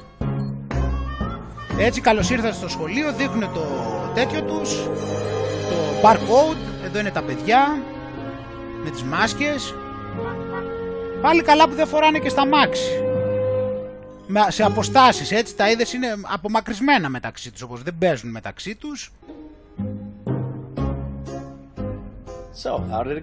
Μπροστά εδώ πέρα αυτό, η σωτηρία να ξανα, για να μπορέσει το παιδί να ξαναπάει σχολείο. Δες το τώρα όλο αυτό. Τα παιδιά τα κακόμοιρα μείνανε χωρίς σχολείο. Πώς θα μπορέσουν να ξαναπάνε; Για να βρούμε έναν τρόπο. Go. Dad, I have to admit, I was scared at first. Το βλέπεις εδώ τον προγραμματισμό. Ότι θα φοβάσαι. Έτσι είναι το λογικό. Αλλά δεν πειράζει. Μετά όμως θα νιώθεις ασφαλής. Έτσι. Οπότε θα πρέπει να, να, να, πρέπει να γίνει όλος αυτός ο προγραμματισμός ότι αν αυτός σου κάνει να φοβάσαι λιγάκι, δεν πειράζει, γιατί μετά θα νιώθεις ασφαλής. Μην, ας, ας, θα το ξεπεράσεις το φόβο και θα νιώσεις ασφάλεια μετά με αυτό εδώ. But then I felt so safe. It was so good to be back. Ήταν πάρα πολύ καλά, ήταν πάρα πολύ καλά γιατί πήγα εκεί πέρα, φορούσα δύο μάσκες, ε, δεν με αφήσαν να πλησιάσω τους φίλους μου, μιλάγαμε φωναχτά από απόσταση, ε, στα θρανία καθόμασταν μόνοι μας, ήταν τόσο τέλεια στο σχολείο, μα τι ωραία που ήταν μπαμπάς στο σχολείο. Μας κάνανε θερμομέτρηση συνέχεια, κάναμε τεστ, ε, οι δασκάλοι μας κάνανε παρατήρηση αν καμιά φορά είχαμε ξεχάσει και η μάσκα μας ε, έπεσε κάτω από τη μύτη. Τι ωραία που ήταν στο σχολείο μπαμπά. Μαθαίναμε αυτά τα γράμματα, τα σημαντικά, ε, που θέλει να μας προγραμματίσει ο Μαύρος να γίνουμε μασκοφόροι. Τι ωραία πράγματα που μαθαίνουμε στο σχολείο μπαμπά. Μας κάνουν όλους να είμαστε παπαγάλοι, να αγαπάμε ό,τι λέει το, ο μεγάλος αδελφός, να θεωρούμε εξυπνάδα το ότι διαβάζουμε το BBC και ακούμε τις απόψεις της, ε, τραγουδί, της κάθε τραγουδίστριας. Μα τι ωραία που περνάμε στο σχολείο μπαμπά.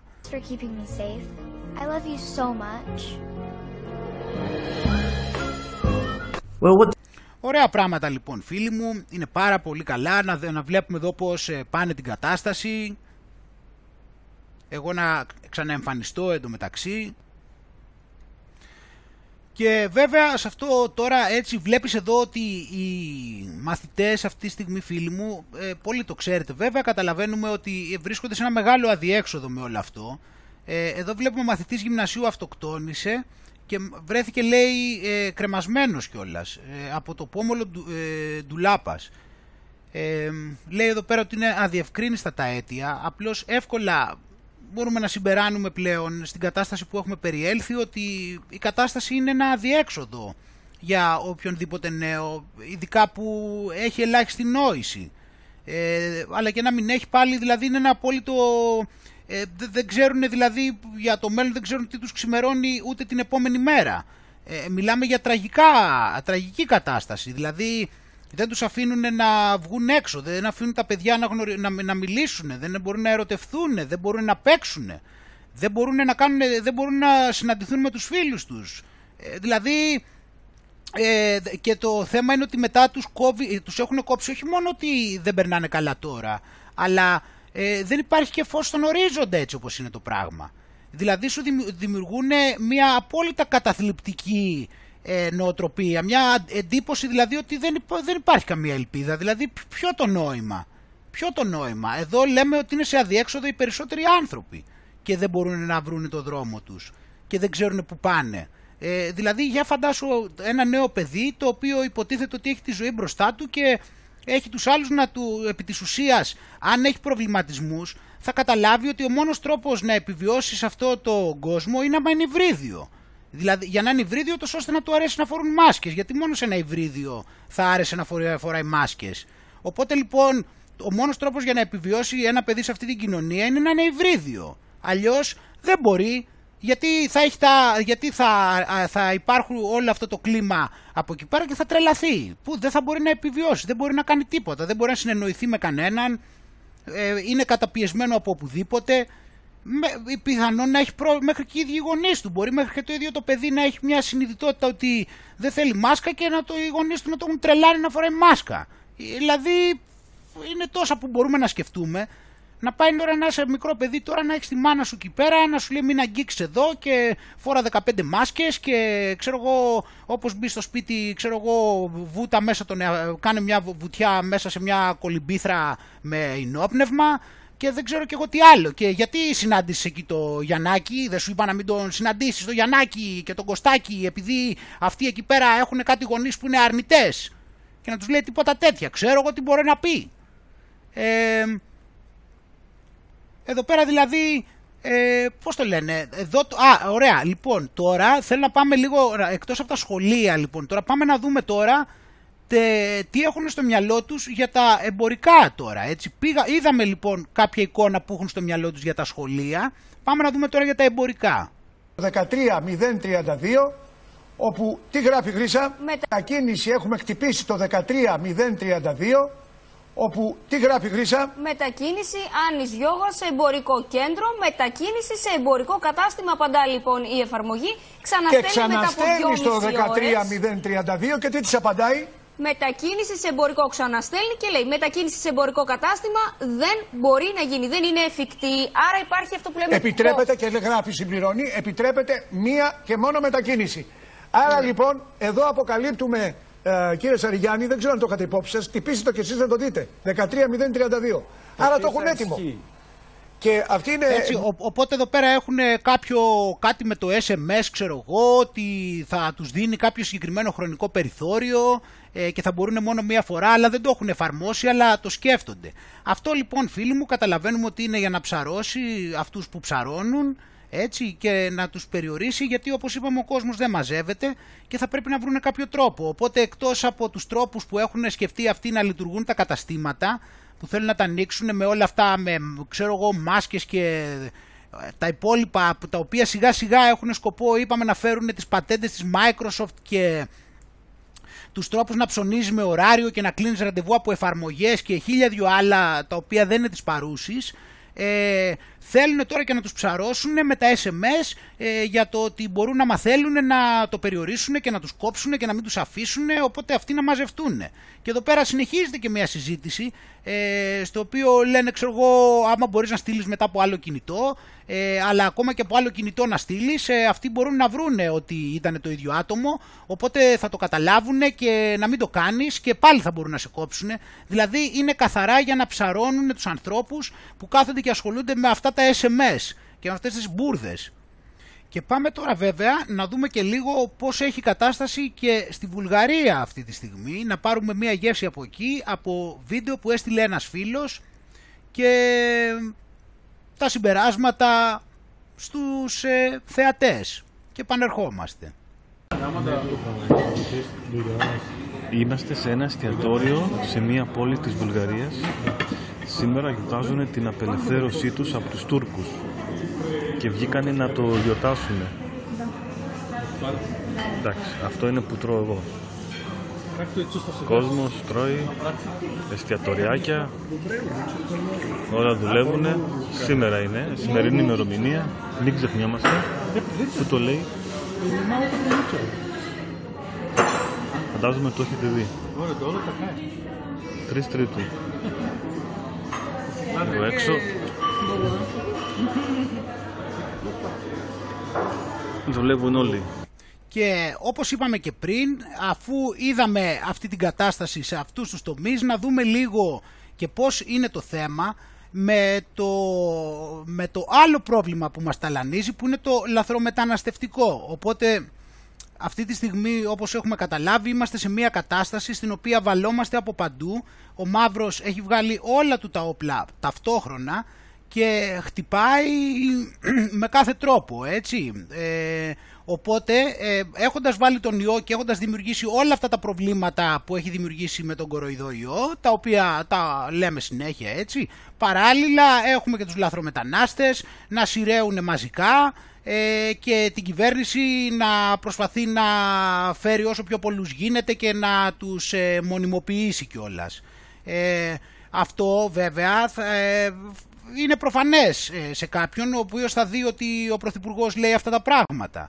Οπότε για να δούμε, όταν έχεις ένα πρωθυπουργό πρωθυπουργό. Λέμε τώρα έτσι στο Matrix είναι αυτή η έννοια. Δεν είναι ότι κυβερνάει τίποτα αυτός, αλλά λέμε τώρα πώς το ονομάζει το Matrix. Πάμε να δούμε εδώ.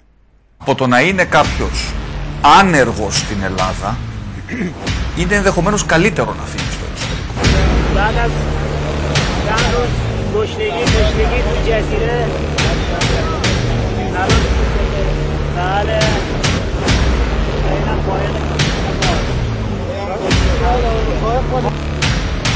جزیره است بچه همه رسیدن پیاده شده میرن قایق بوده رسیدیم اونام خارجی ها هم دارن پذیرایی میکنن last play, lay back.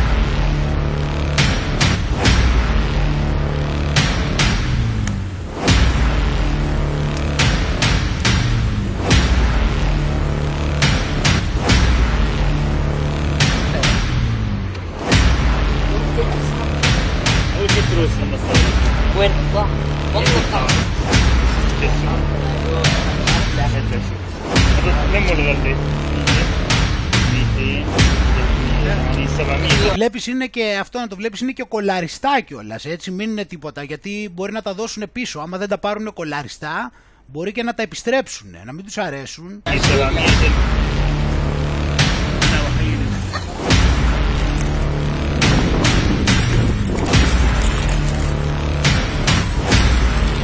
Έτσι, οπότε όπως καταλαβαίνουμε τώρα λοιπόν ε, δεν υπάρχει λόγος ε, να, να κάθεται κάποιος στην Ελλάδα από τη στιγμή που θα μείνει άνεργος γιατί έτσι κι αλλιώς γιατί να μείνει όπως είδαμε, να. Δεν χρειάζεται να έχουμε και υπερπληθυσμό.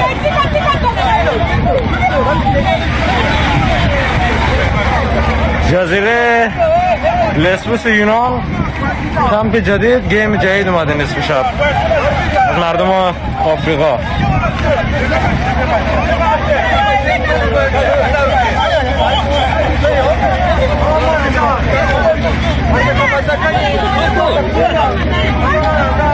Βλέπεις κανένα να τους ενοχλεί εδώ τίποτα κανένα πρόβλημα, κανένα πρόβλημα τίποτα ότι μπαίνουν εδώ παράγοντα. Μάρτουν joy να δίνει, joy.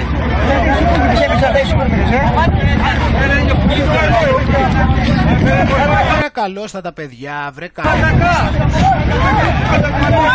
Βρε παιδιά, καλώς ορίσατε.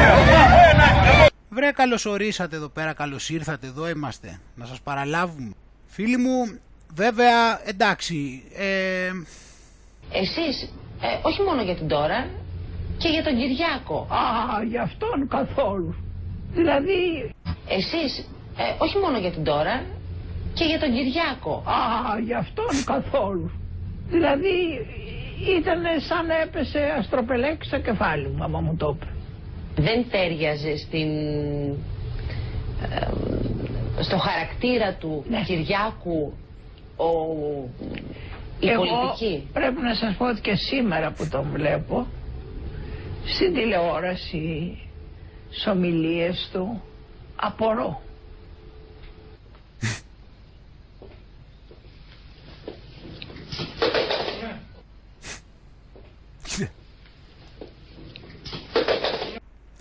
Εγώ απλώς ήθελα να τη ρωτήσω και κάτι άλλο, ξέρεις, ήθελα να τη ρωτήσω εκεί τότε που επισκεπτόταν ο γέρος ο Μπούς στην Κρήτη, πώς τα περνούσαν, με τι ασχολούνταν εκεί όταν τους επισκεπτόταν ο γέρος ο Μπούς. Έχω περιέργεια γενικά πώς περνούσαν το χρόνο τους εκεί μαζί όλοι τους και ο Κυριάκος παρέα. Οπότε πάμε να δούμε εδώ πέρα πώς είναι τα πράγματα. Εδώ μας λέει ημερομηνία 19 Ιανουαρίου. Όπως βλέπουμε ε, οι αποστάσεις τηρούνται, είναι όλα τα μέτρα ασφαλείας. Δεν χρειάζεται να κινδυνεύουμε, ε, δεν χρειάζεται να προβληματιζόμαστε αν και εφόσον φοράμε μάσκα, είμαστε κλειδωμένοι στο σπίτι, ε, δεν ε, πάμε κόντρα στην κυβέρνηση και στους ειδικούς, δεν μιλάμε άσχημα για τους λαθρομετανάστες, δεν τους υποδεχόμαστε, νομίζω αυτά πρέπει να κάνουμε και θα είμαστε ασφαλείς από τον ιό βλέπουμε εδώ πέρα. Είναι κλίμα ε, το οποίο παρέχει ε, η ασφάλειά μας είναι μεγάλη μιας και εμείς ε, έχουμε φορέσει τη διπλή μάσκα οπότε εντάξει. Και εδώ βλέπουμε. Έτσι ότι δεν χρειάζεται να υπάρχει καμία αμφιβολία ότι όλα τηρούνται δίκαια και, και λοιπά και λοιπά. Ε, είδαμε εδώ και μερικά πλάνα. Επίσης, μαθαίνουμε ότι υπάρχει οργανωμένο σχέδιο, λέει εδώ, ε, για παράνομες αφήξεις Σομαλών στην Ελλάδα. Τι δείχνουν τα στοιχεία του τελευταίου διμήνου. Οπότε μιλάμε για Σομαλούς. Ξέρεις, Σομα, Σομαλοί είναι η, η χειρότερη χώρα της Αφρικής, για να καταλάβεις.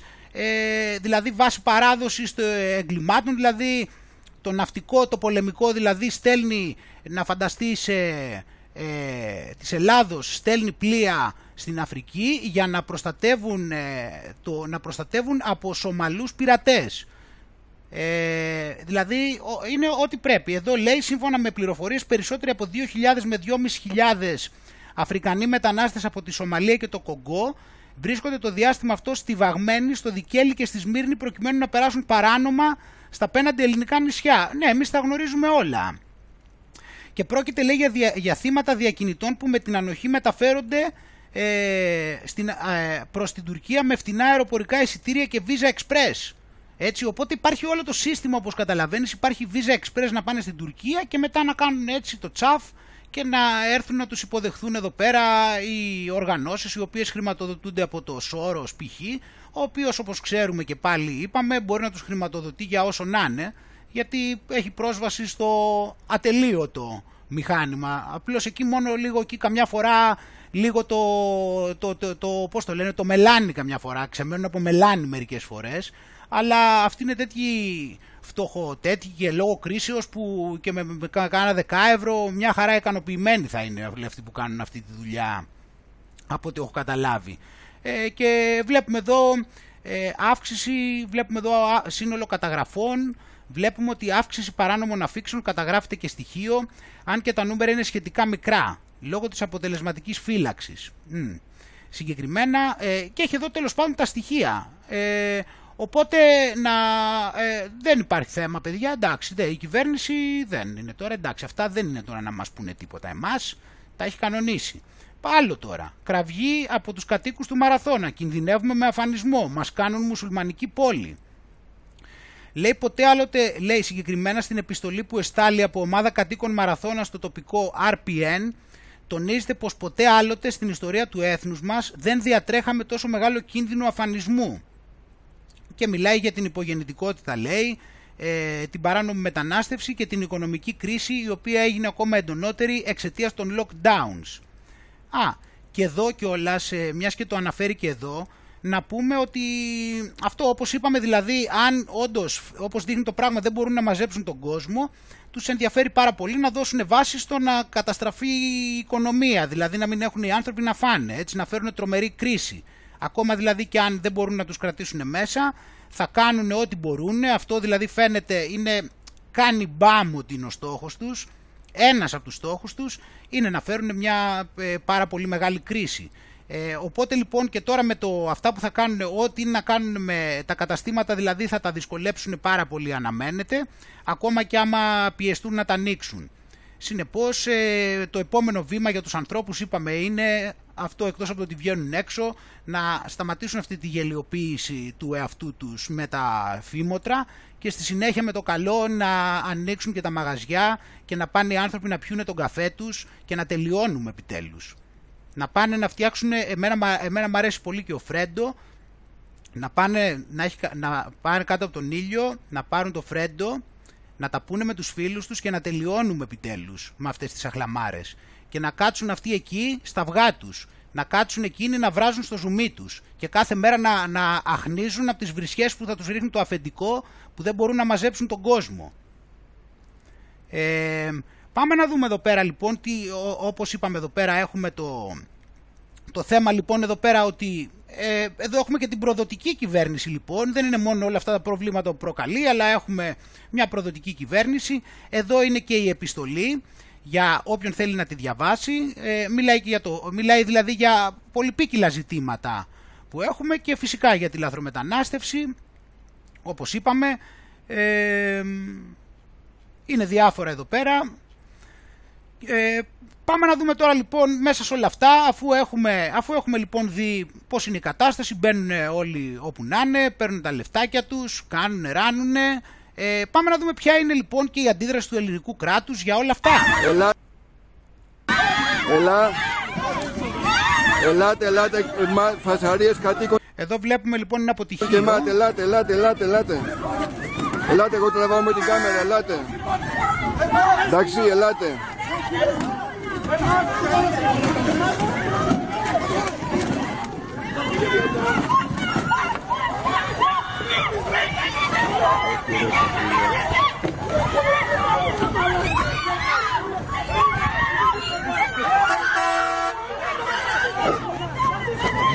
Εδώ μιλάμε για 10 δημιουργίες των ΜΑΤ που έκαναν χρήση χημικών και χειροβομβίδες κρότου και λάμψης έναντι εκατοντάδων πολιτών των νησιών. Έτσι.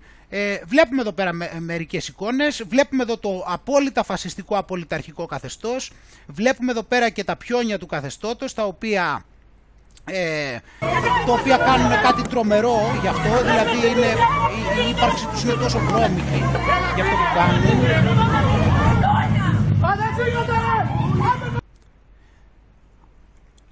Αυτά τα προδοτικά όντα. Ε, έχουμε διάφορα, εν πάση περιπτώσει. Και δημιουργούν προποθέσει ε, εθνικών θεμάτων στα νησιά μας.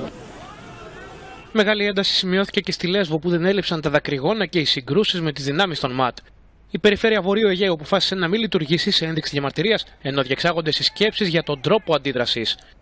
Από την πλευρά της η κυβέρνηση δηλώνει αποφασισμένη να προχωρήσει στο πλάνο της για τη διαχείριση του μεταναστευτικού. Μια χαρά, το διαχειρίζεται τέλεια. Είναι πάρα, πάρα πολύ καλή αυτή η διαχείριση που κάνει, δεν μπορούμε να πούμε. Ε, το διαχειρίζεται πάρα πολύ καλά. Δηλαδή το διαχειρίζεται εννοεί να γεμίσει τη χώρα με λαθρομετανάστες. Και όποιον αντιδράει να, να, να στέλνει εκεί πέρα αυτά τα κοθόρνια να, να χτυπάνε. Μια χαρά, είναι η διαχείριση τέλεια, δεν υπάρχει θέμα. Μέσα στην ίδια μας τη χώρα. Δηλαδή μέσα στο σπίτι σου, να, να έρθει όποιος να είναι ανεξέλεγκτα, να κάνει ό,τι θέλει και μάλιστα να κάτσει και όσο θέλει, να μείνει μόνιμα και να έχει και όλες τις παροχές και εσύ χαλάλι να στερηθείς ε, αυτά που σου έχουν ήδη στερήσει, να στερηθείς, λίγο, να στερηθείς πιο πολλά ακόμα ε, επειδή, είναι, επειδή το λέει ο Κούλης και επειδή το λέει και η Ευρωπαϊκή Ένωση. Αυτά είναι, είναι άνθρωποι και οργανισμοί οι οποίοι το κάνουν για το καλό των ανθρώπων και εμείς πώς είναι δυνατόν να είμαστε τόσο πολύ κακοί. Ε, αυτή είναι λοιπόν η αντίδραση αυτού του φασιστικού κράτους. Ε, τι κράτος, δηλαδή δεν είναι κράτος, είναι αυτό το, ε, αυτό το, το μπάτε σκύλια λέστε. Ε, εδώ λέει ξεκίνησαν να διδάσκονται λέει αλβανικά λέει τα παιδιά στον Ασπρόπυργο. Η Μίκη όλοι θέλει εξάπλωση της αλβανικής γλώσσας σε όλη την Ελλάδα. Μάλ, ε, βέβαια. Ε, εγώ θα έλεγα αντικατάσταση, όχι απλά εξάπλωση πρέπει να γίνει αντικατάσταση. Πρέπει να σταματήσουμε να μαθαίνουμε ελληνικά, να μαθαίνουμε αλβανικά. Γιατί; Ε, ή μπορούμε να μαθαίνουμε μακεδονικά. Γιατί έτσι κι αλλιώς εμείς μπορούμε και να αρχίσουμε να λεγόμαστε Νότια Βαρντάσκα. Μπορεί να ήταν πιο ταιριαστό να λεγόμαστε, δηλαδή αυτοί που εμείς ε, λέμε Μακεδονία, να την πούμε εμείς είμαστε η Νότια Βαρντάσκα. Οπότε μπορούμε να αρχίσουμε να μαθαίνουμε Αλβανοβαρντάσκικα. Μπορεί να γίνεται και αυτό. Ε, Αλβανοβαρντάσκικα. Καλή ιδέα είναι, έτσι. Ε, εντάξει, δεν είναι θέμα, ε, γιατί πρέπει να εξαπλωθεί. Και αυτά τα κάνουν οι ΜΚΟ που είπαμε. Οι ΜΚΟ, εντάξει, είπαμε, ξέρουμε από που προέρχονται και ξέρουμε και ε, ότι έχουν πρόσβαση στο εκτυπωτικό. Οπότε κάνα πρόβλημα. Ε, ταυτόχρονα αυτός εδώ, αυτό είναι γνωστό, γνωστή μούρη, έτσι είναι ο, ε, ο πρόεδρος της πακιστανικής κοινότητας, η ενότητα στην Ελλάδα, ο Τζαβέντα Σλάμ, αναγνωρίστηκε ως πρόσφυγας ε, ναι, για, από την Τριμελή Επιτροπή Ασύλου. Αυτή η Τριμελής Επιτροπή Ασύλου για μία ακόμα φορά θα είναι αδέκαστοι άνθρωποι, είμαι σίγουρος, ε, και βρίσκεται στην Ελλάδα τα τελευταία 26 χρόνια. Συνελήφθη στις 6 Δεκεμβρίου το 2006 καθώς εκκρεμούσε σε βάρος του ένταλμα της Ιντερπολ μετά από αίτημα της πακιστανικής κυβέρνησης σύμφωνα με το οποίο κατηγορείται για παράνομη μετανάστευση και ελαθρέα διακίνηση ανθρώπων. Δηλαδή, ε, δηλαδή, τώρα εδώ έχεις καταλαβεί ότι μιλάμε. Ότι δηλαδή αυτός, ε, δεν ξέρω, είναι, ε, χρειάζεται να πω κάτι. Αυτός εδώ, ο πρόεδρος της πακιστανικής κοινότητας, κυνηγιόταν για λαθρομετανάστες και έχει έρθει στην Ελλάδα και είναι πρόεδρος της πακιστανικής κοινότητας και τώρα τον αποδέχονται και για πρόσφυγα σε μια χώρα στην οποία βλέπουμε ότι έχουν μπει πάνω από 5 εκατομμύρια λαθρομετανάστες Δηλαδή, τι περίμενες εσύ, να έχουν μπει λιγότεροι; Ε, εγώ δηλαδή απορώ και πόσο έχουν μπει και μόνο τόσοι. Τελικά, δηλαδή, αν τα, αν τα συγκεντρώσεις όλα αυτά και δεις να ρίχνουν ξύλο, να φτιάχνουν δομές, να λένε να φύγουν οι Έλληνες, να ξέρουμε ότι η νέα τάξη πραγμάτων ε, έχει αγαπημένη θρησκεία τους μουλάδες, να ξέρουμε όλα αυτά τα πράγματα και ταυτόχρονα να βλέπουμε και γι' αυτό εδώ. Το Μάιο του 2012 συλλαμβάνεται και πάλι μετά από ένταλμα των Πακιστανικών και πάλι αρχών για την ίδια υπόθεση. Αλλά κατέθεσε έτοιμα για πολιτικό άσυλο και έγινε δεκτό. Ε, βέβαια. Δεν, τι να μην τον προστατέψουμε. Μα τώρα, δηλαδή, δηλαδή κάνει τόση πολλή δουλειά ε, και βοηθάει τόσο πολύ το σχέδιο Καλέργη και θα τον αφήσουν έτσι οι δικοί μας οι προδότες; Μα είναι δυνατόν. Αφού έχει κάνει τόσο χρήσιμο έργο.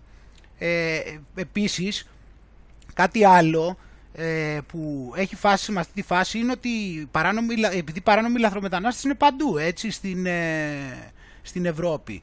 Και έχει πρόβλημα και η Αγγλία να ξέρεις, δεν έχει μόνο η Ελλάδα. Εδώ λοιπόν βλέπουμε εδώ το ρεπορτάζ της ε, Daily Mail στο οποίο μας δείχνει ότι αυτοί περάσανε παράνομα από το καλέ και κοίτα που τους πάνε. Τους πάνε σε ξενοδοχεία, να τι εδώ όπως μπαίνουν και κοίτα εδώ τι δείχνει, τους πάνε εδώ στο Crown Plaza, κοίτα εδώ λίγο σε τη δωμάτια, κοίτα εδώ αφού λέει και ο άλλος ότι δεν το περίμενα, ότι θα έβρισκα αυτά τα πράγματα. Για να δούμε εδώ λίγο φωτογραφίες. Αυτά είναι τα δωμάτια που τους πηγαίνουν. Α, εδώ έχει τις... Ε, ναι, εντάξει, εδώ έχει τα στοιχεία. Οπότε αυτούς, το θέμα είναι πιο όμως, ότι τους αρπάζουν έτσι και τους βάζουν εκεί και καλοπερνάνε μεν, αλλά τους έχουν εμβολιάσει κιόλας. Έτσι. Οπότε λέει εδώ, ε, εδώ πέρα στις 12 Φεβρουαρίου που είναι αυτό το τέτοιο, μέχρι τότε να φανταστείς, ε, είπε αυτός ο 20χρονος ότι αυτόν και άλλους 400 τους έχουν εμβολιάσει. Και κοίτα, ε, λέει πάλι να, βλέπεις Σουδάν και Ερυθρέα και εδώ πέρα. Οπότε αυτούς τους πιάνουν και τους εμβολιάζουν κατευθείαν.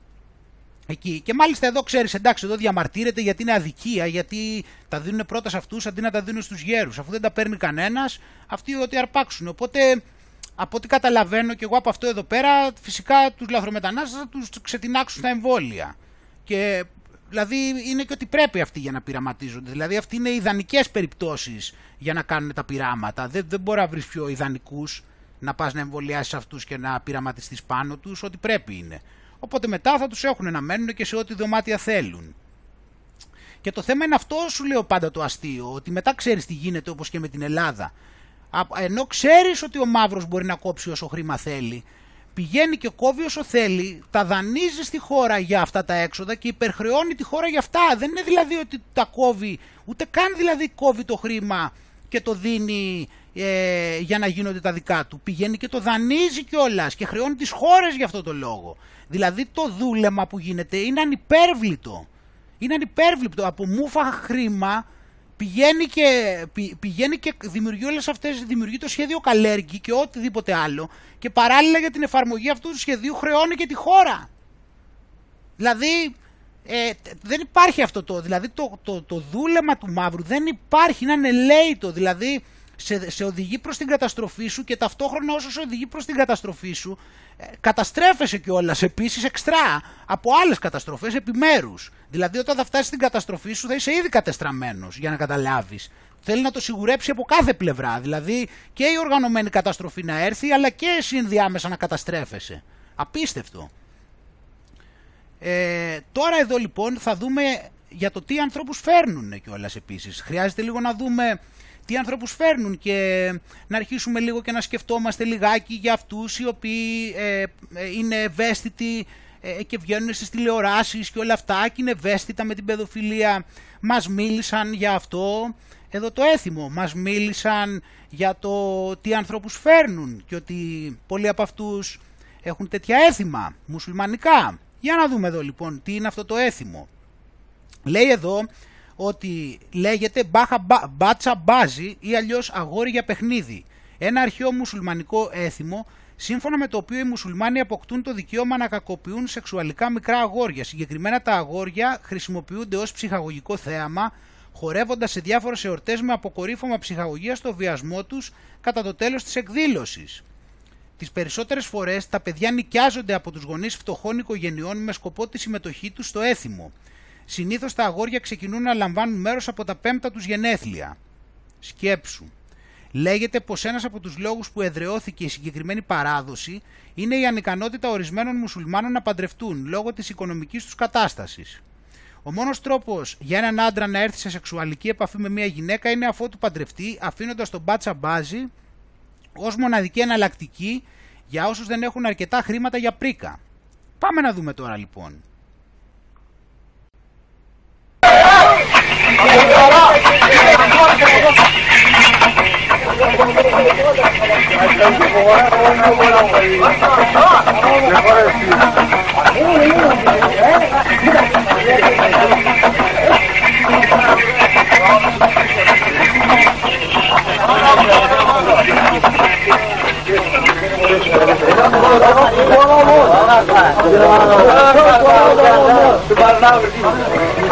شكور فريق يلا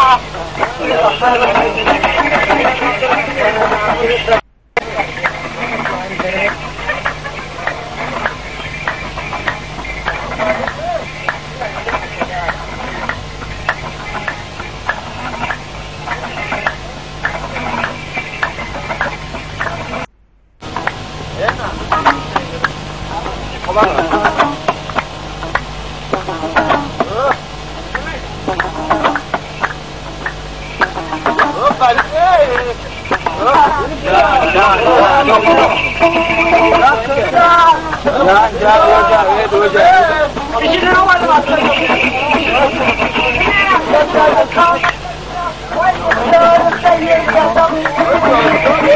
Thank you.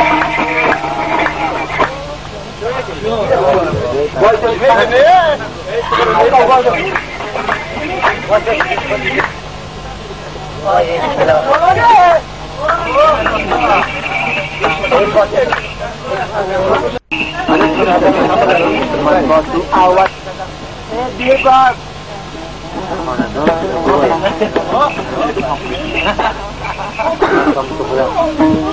teman bos awat ای زیباتی را بد کدم تو بخوابی خود منم اونجا پسی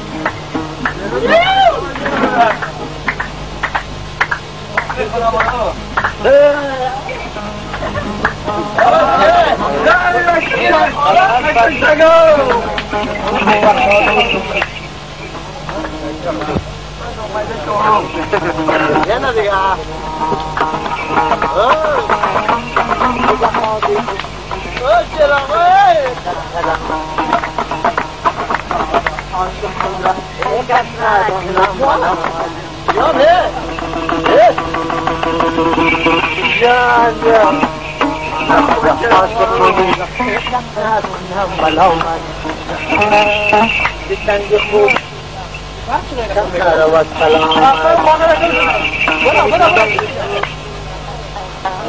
والسلام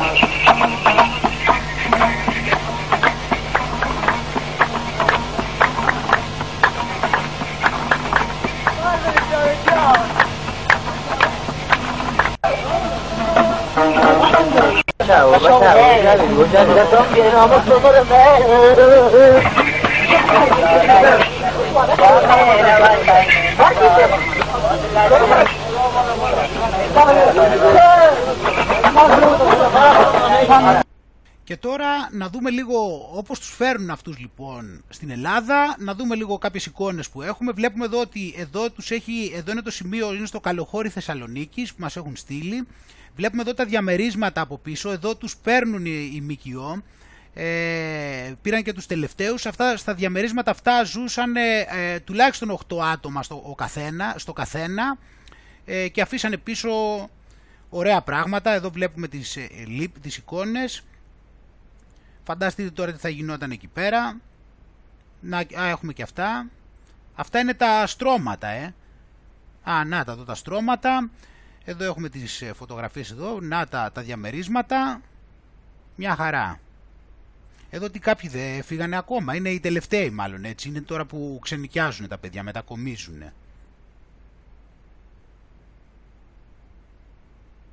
Να τα μας. Ε, πάμε για άλλα. Έτσι που λες.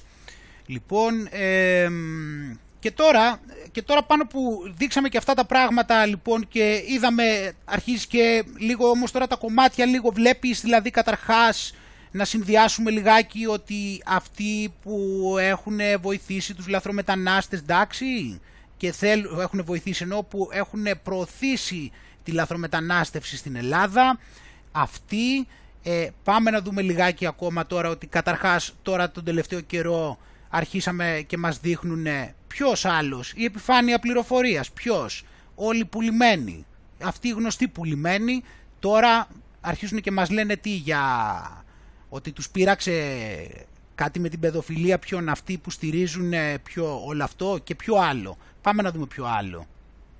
Πάμε να δούμε τι άλλο έχουν στηρίξει αυτοί. Αυτοί οι καλοί άνθρωποι. Υπάρχει παραθυράκι στην Ελλάδα για εύκολο γάμο με ανήλικα παιδιά. Βρήκαμε 811 που παντρεύτηκαν κάτω των 14 ετών. Το βλέπεις τώρα τι λέμε. Και κοίτα τι, τι είναι το θέμα. Το θέμα είναι ότι στην Ελλάδα υπάρχει αυτή η δυνατότητα. Υπάρχει δυνατότητα, λέει εδώ, υπάρχει δυνατότητα και όχι μόνο στην Ελλάδα, ε, και στο εξωτερικό. Αλλά πάμε να δούμε εδώ λίγο για την Ελλάδα τώρα. Έτσι. Κοίτα, δεν, υπά, δεν υπάρχει ούτε μία πολιτεία των ΗΠΑ που να απαγορεύει χωρίς εξαίρεση τον γάμο ανηλίκων.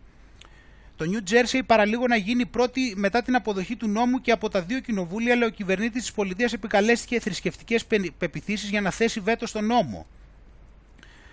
Ε, το δεύτερο σοκ ήρθε από την έρευνα του νομικού πλαισίου της Ευρωπαϊκής Ένωσης, η οποία σε γενικές γραμμές θεωρείται το μέρος του πλανήτη που φέρει το μεγαλύτερο σεβασμό στα ανθρώπινα δικαιώματα και όμως σε μόλις τρία από τα 28 κράτη-μέλη απαγορεύεται πλήρως ο γάμος ανηλίκων και μάλιστα σε 10 χώρες δεν υπάρχει καν κατώτατο όριο όταν λαμβάνονται υπόψη, υπόψη όλες οι νομικές εξαιρέσεις.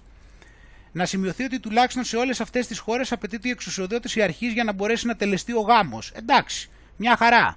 Εδώ λοιπόν, μεταξύ 2000 και 2016 είχαμε επίσημη παντριά 9.407 ανήλικων στην Ελλάδα. Το 86% ήταν κορίτσια και παρότι η μέση ηλικία ήταν περίπου τα 16 χρόνια, είχαμε παντριά 811 παιδιών μεταξύ 12 και 14 ετών. Έτσι. Και πόσα άλλα Λέει εδώ να σημειωθεί, ο, ε, αναμένεται να είναι σημαντικά ψηλότερο γιατί ο αριθμός γιατί σε φτωχοποιημένες ή νομαδικές κοινότητες της χώρας μας παρατηρούμε συχνά άτυπες συμβιώσεις ή προκανονισμένους γάμους. Εντάξει. Οπότε, πώς υποστηρίζεται νομικά ο γάμος ανηλίκων, σύμφωνα με το αστικό δίκαιο, οι σύντροφοι πρέπει κατά κανόνα να έχουν ολοκληρώσει το 18ο έτος της ηλικίας τους. Ωστόσο, όταν επιβάλλεται από κάποιο σπουδαίο λόγο, μπορεί να γίνει αίτηση και από μικρότερη ηλικία. Θεωρητικά και ένα παιδί 10 χρονών μπορεί. Το δικαστήριο ακούει τη θέση των συντρόφων και των κηδεμόνων, αλλά η συνένεση των τελευταίων δεν είναι απαραίτητη. Έτσι. Ε, σπουδαίο λόγο λέει αποτελεί κάθε περιστατικό που με γνώμονα το συμφέρον του ανηλίκου δικαιολογεί το γάμο παρά την έλλειψη της νόμιμης ηλικίας, εγκυμοσύνη, μακροχρόνιος δεσμός, δηλαδή όλα αυτά είναι τίποτα, απλώς πρέπει να παρουσιάσεις έτσι μια τυπική δικαιολογία και είσαι ok, όπως βλέπεις. Ε, ότι επίσης λέει, το ξέρατε ότι μέχρι και σήμερα η αποπλάνηση ανηλίκου δεν αποτελεί αδίκημα αν έπειτα υπάρξει γάμος. Αν μεταξύ του υπετίου και του παθόντος τελέστηκε γάμος, δεν ασκείται ποινική δίωξη. Και αν τυχόν είχε ασκηθεί δεν συνεχίζεται, αλλά κηρύσσεται απαράδεκτη. Η ποινική δίωξη ασκείται ή συνεχίζεται μετά την ακύρωση του γάμου. Και τώρα θα δούμε και την ίδια την ομολογία που δεν χρειάζεται ομολογία φυσικά γιατί εδώ μιλάμε για τον νόμο. Αλλά πάμε να δούμε αυτό τον καλό άνθρωπο έτσι, πάμε να τον δούμε λιγάκι και αυτόν στο σημείο 804 όπως μας λέει. Πάμε να δούμε εδώ τι λέει έτσι για άκου λιγάκι λοιπόν ποιοι προστατεύουν και ποιοι πειράζονται από την, ποιους τους ενοχλεί η παιδοφιλία για να δούμε πώς να το κάνουμε; Και λαϊκίζεται λέγοντας ότι στα 15 δεν μπορούν να πάρουν αλκοόλ. Και δεν ξέρουμε σε αυτή εδώ την αίθουσα ότι με βάση το δίκαιό μας, καλό ή κακό, δίνουμε τη δυνατότητα σε σύναψη γάμου στα 10 χρόνια. Οπα. Με δικαστική απόφαση. Οπα. Και δεν ξέρουμε σε αυτή εδώ την αίθουσα ότι με βάση το δίκαιό μας, καλό ή κακό, δίνουμε τη δυνατότητα σε σύναψη γάμου στα 10 χρόνια. Να ξέρουμε τι λέμε. Ε, Λες να κάνει αυτός καμιά εκαθάριση, πώς τον βλέπεις; Βλέπεις να τα καθαρίσει τα πράγματα, πώς τους βλέπεις; Το βλέπει τους βλέπεις έτοιμους όλους. Το, τους νομοθέτες, τους δικαστικούς, τους δημοσιοκάφρους που δεν έχουν πει τίποτα για όλα αυτά, που δέχονται τους λαθρομετανάστες, μουσουλμάνους. Πώς τους βλέπεις όλους αυτούς; Τους βλέπεις έτοιμους να πατάξουν την παιδοφιλία βάσει πρώτερου βίου.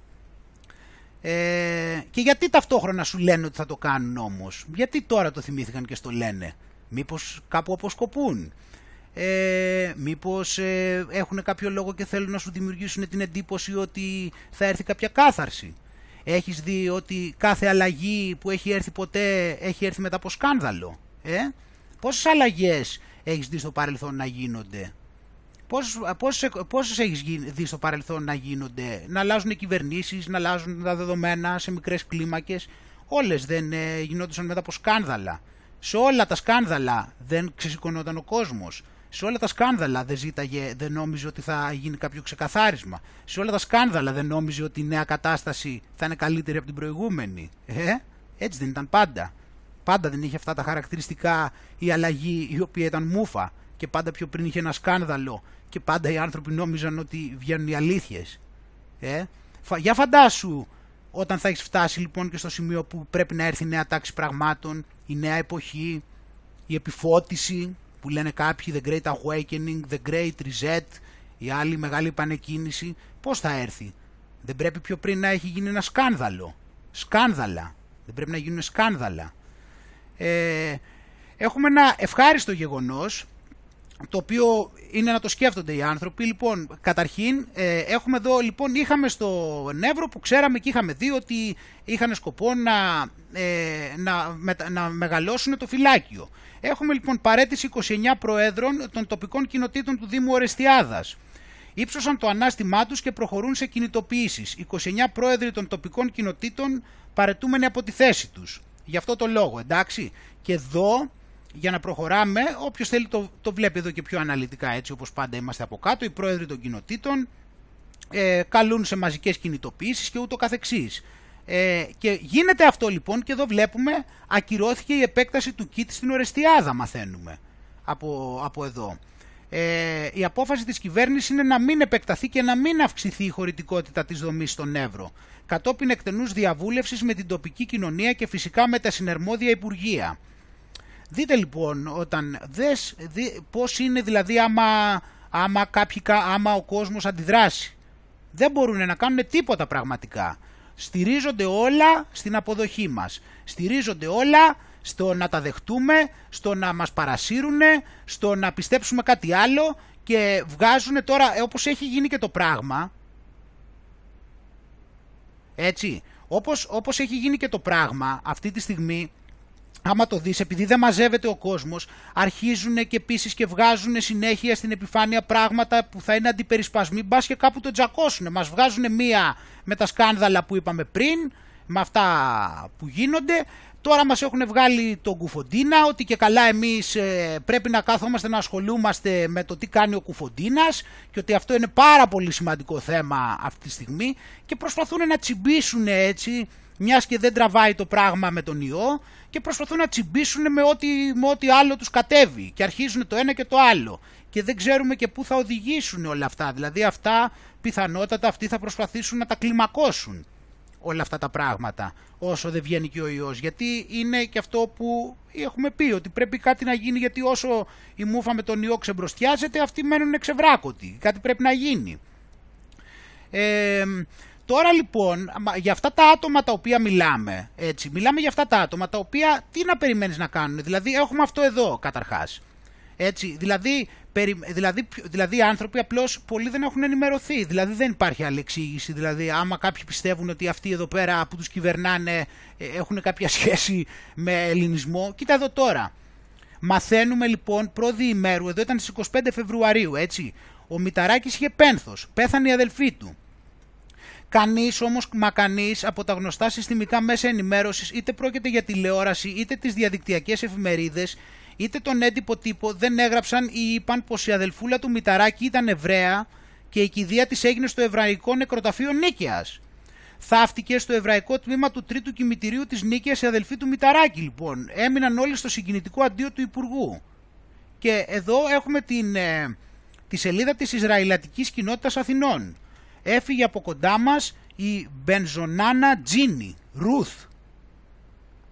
Αυτή είναι η αδερφή του Μηταράκη, είναι η Μπενζονάνα Τζίνι και σε εισαγωγικά Ρουθ του Αντωνίου και της Πάμελα, η Πάμελα Μηταράκη. Η μητέρα του δηλαδή έχασε την αδερφή του, δηλαδή άρα η μητέρα του είναι, το, τη μητέρα του τη λένε Πάμελα και την αδερφή του τη λένε Μπενζονάνα Τζίνι και τη φωνάζουν μάλλον Ρουθ. Ε, είχε γεννηθεί στο Λονδίνο, λέει 23 του το 54. Ωραία, λοιπόν, οπότε κυδεύεται στο εβραϊκό τμήμα, το λέει εδώ, του τρίτου νεκροταφείου.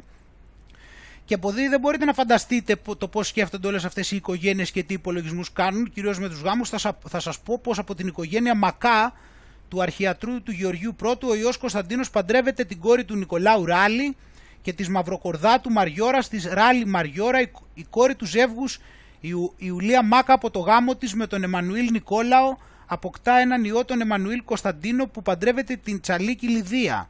Η κόρη τους Γιολάντα Εμμανουήλ παντρεύεται από την οικογένεια Χορέμη. Δεν σας λέει κάτι ε.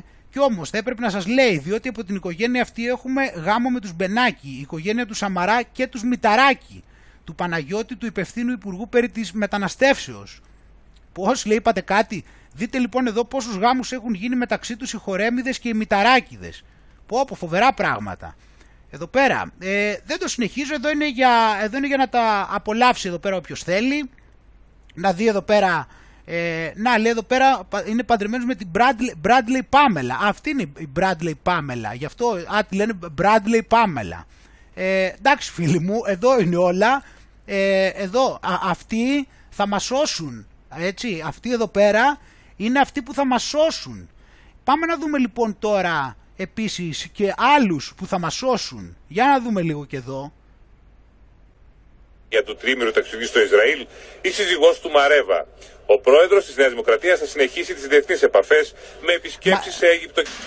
Μ' αρέσει που η πλάκα είναι ότι πρέπει να φοράνε και όλας και τον κυπά. Δεν μπορούν άμα δεν φοράνε. Πρέπει να πάνε εκεί να προσκυνήσουν και να φορούν και τον κυπά.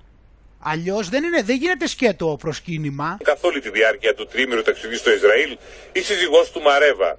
Ο πρόεδρος της Νέας Δημοκρατίας θα συνεχίσει τις διεθνείς επαφές με επισκέψεις σε Αίγυπτο.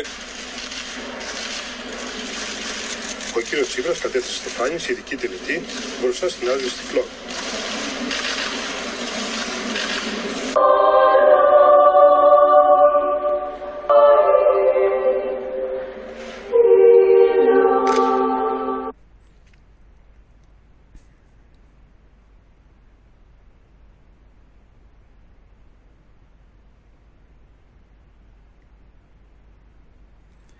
Πρέπει να έχουν περάσει όλοι από εκεί. Όλοι έχουν περάσει από εκεί φίλοι μου. Ποιος δεν έχει περάσει, ξέρεις κανέναν που δεν έχει περάσει; Άμα ξέρεις κανέναν που δεν έχει περάσει από εκεί, Επίσκεψη έτσι και στο, και στο Μουσείο του Ολοκαυτώματος. Καλά, ο Πάκης εντάξει τώρα. Άμα ξέρεις κανέναν που δεν έχει περάσει από εκεί, πες μου. Έτσι.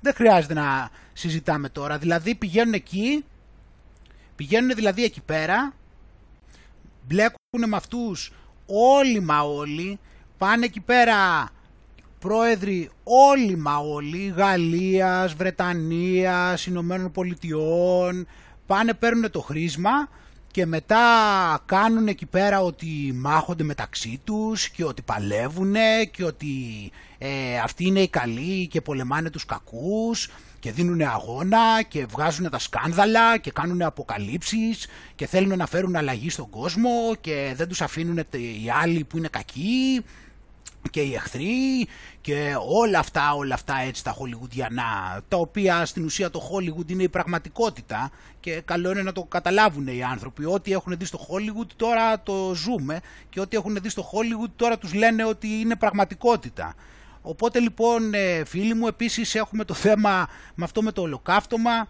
Ε, είχε πάει ο άλλος ε, ένας της Νέας Δημοκρατίας, πώς τον λένε, αυτός ο φίλος του Άδωνη, πήγε στο Ισραηλιτικό Συμβούλιο μια φορά και είπε ότι το ολοκαύτωμα λέει είχε 5 εκατομμύρια νεκρούς.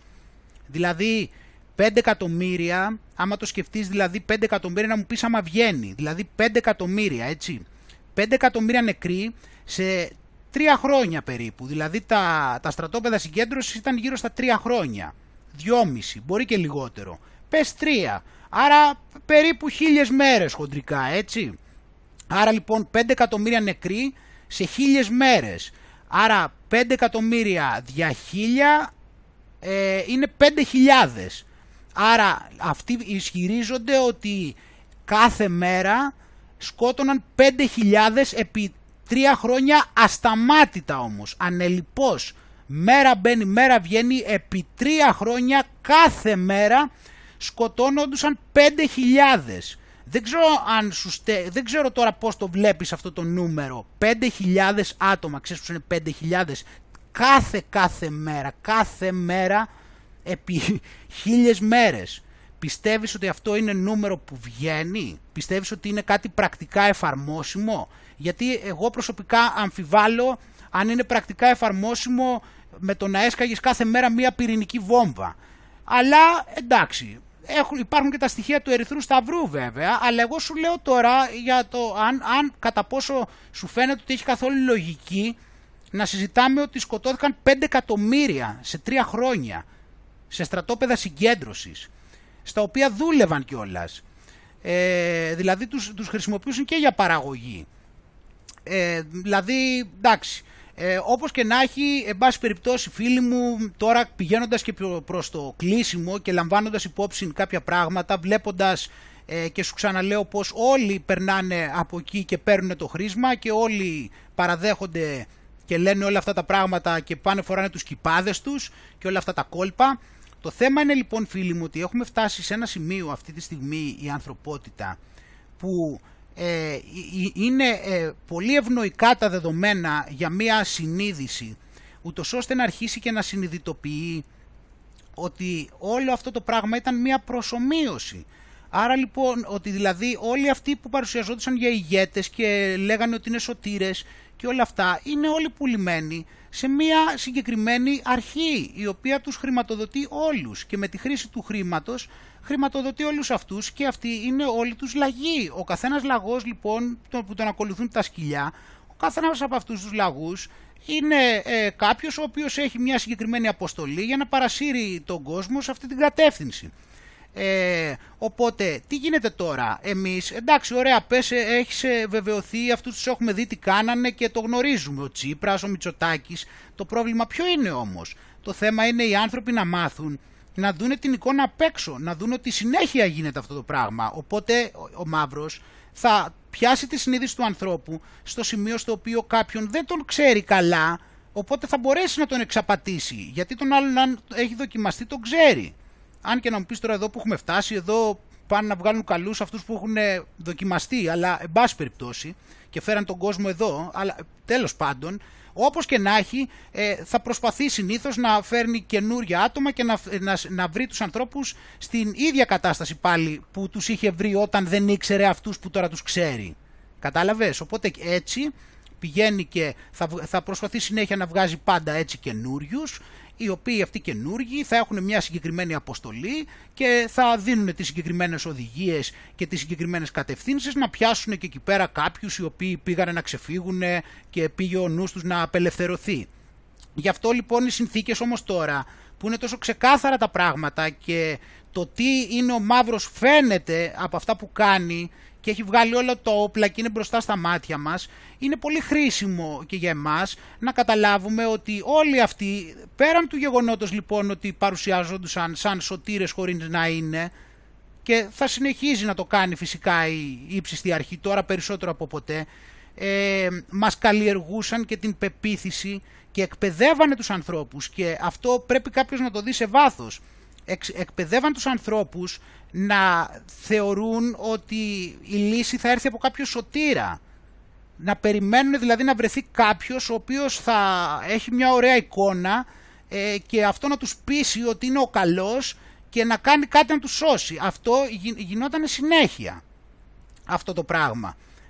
Και τώρα φυσικά πάντα θα γίνεται. Δεν, δεν γίνεται να σταματήσει όσο ζούμε σε αυτό το σύστημα. Γι' αυτό λοιπόν από τη στιγμή που φτάσαμε σε αυτό το σημείο είναι καλό οι άνθρωποι να δουν τη μεγάλη εικόνα και να δουν ότι μας έχουν εκπαιδεύσει να περιμένουμε σωτήρες.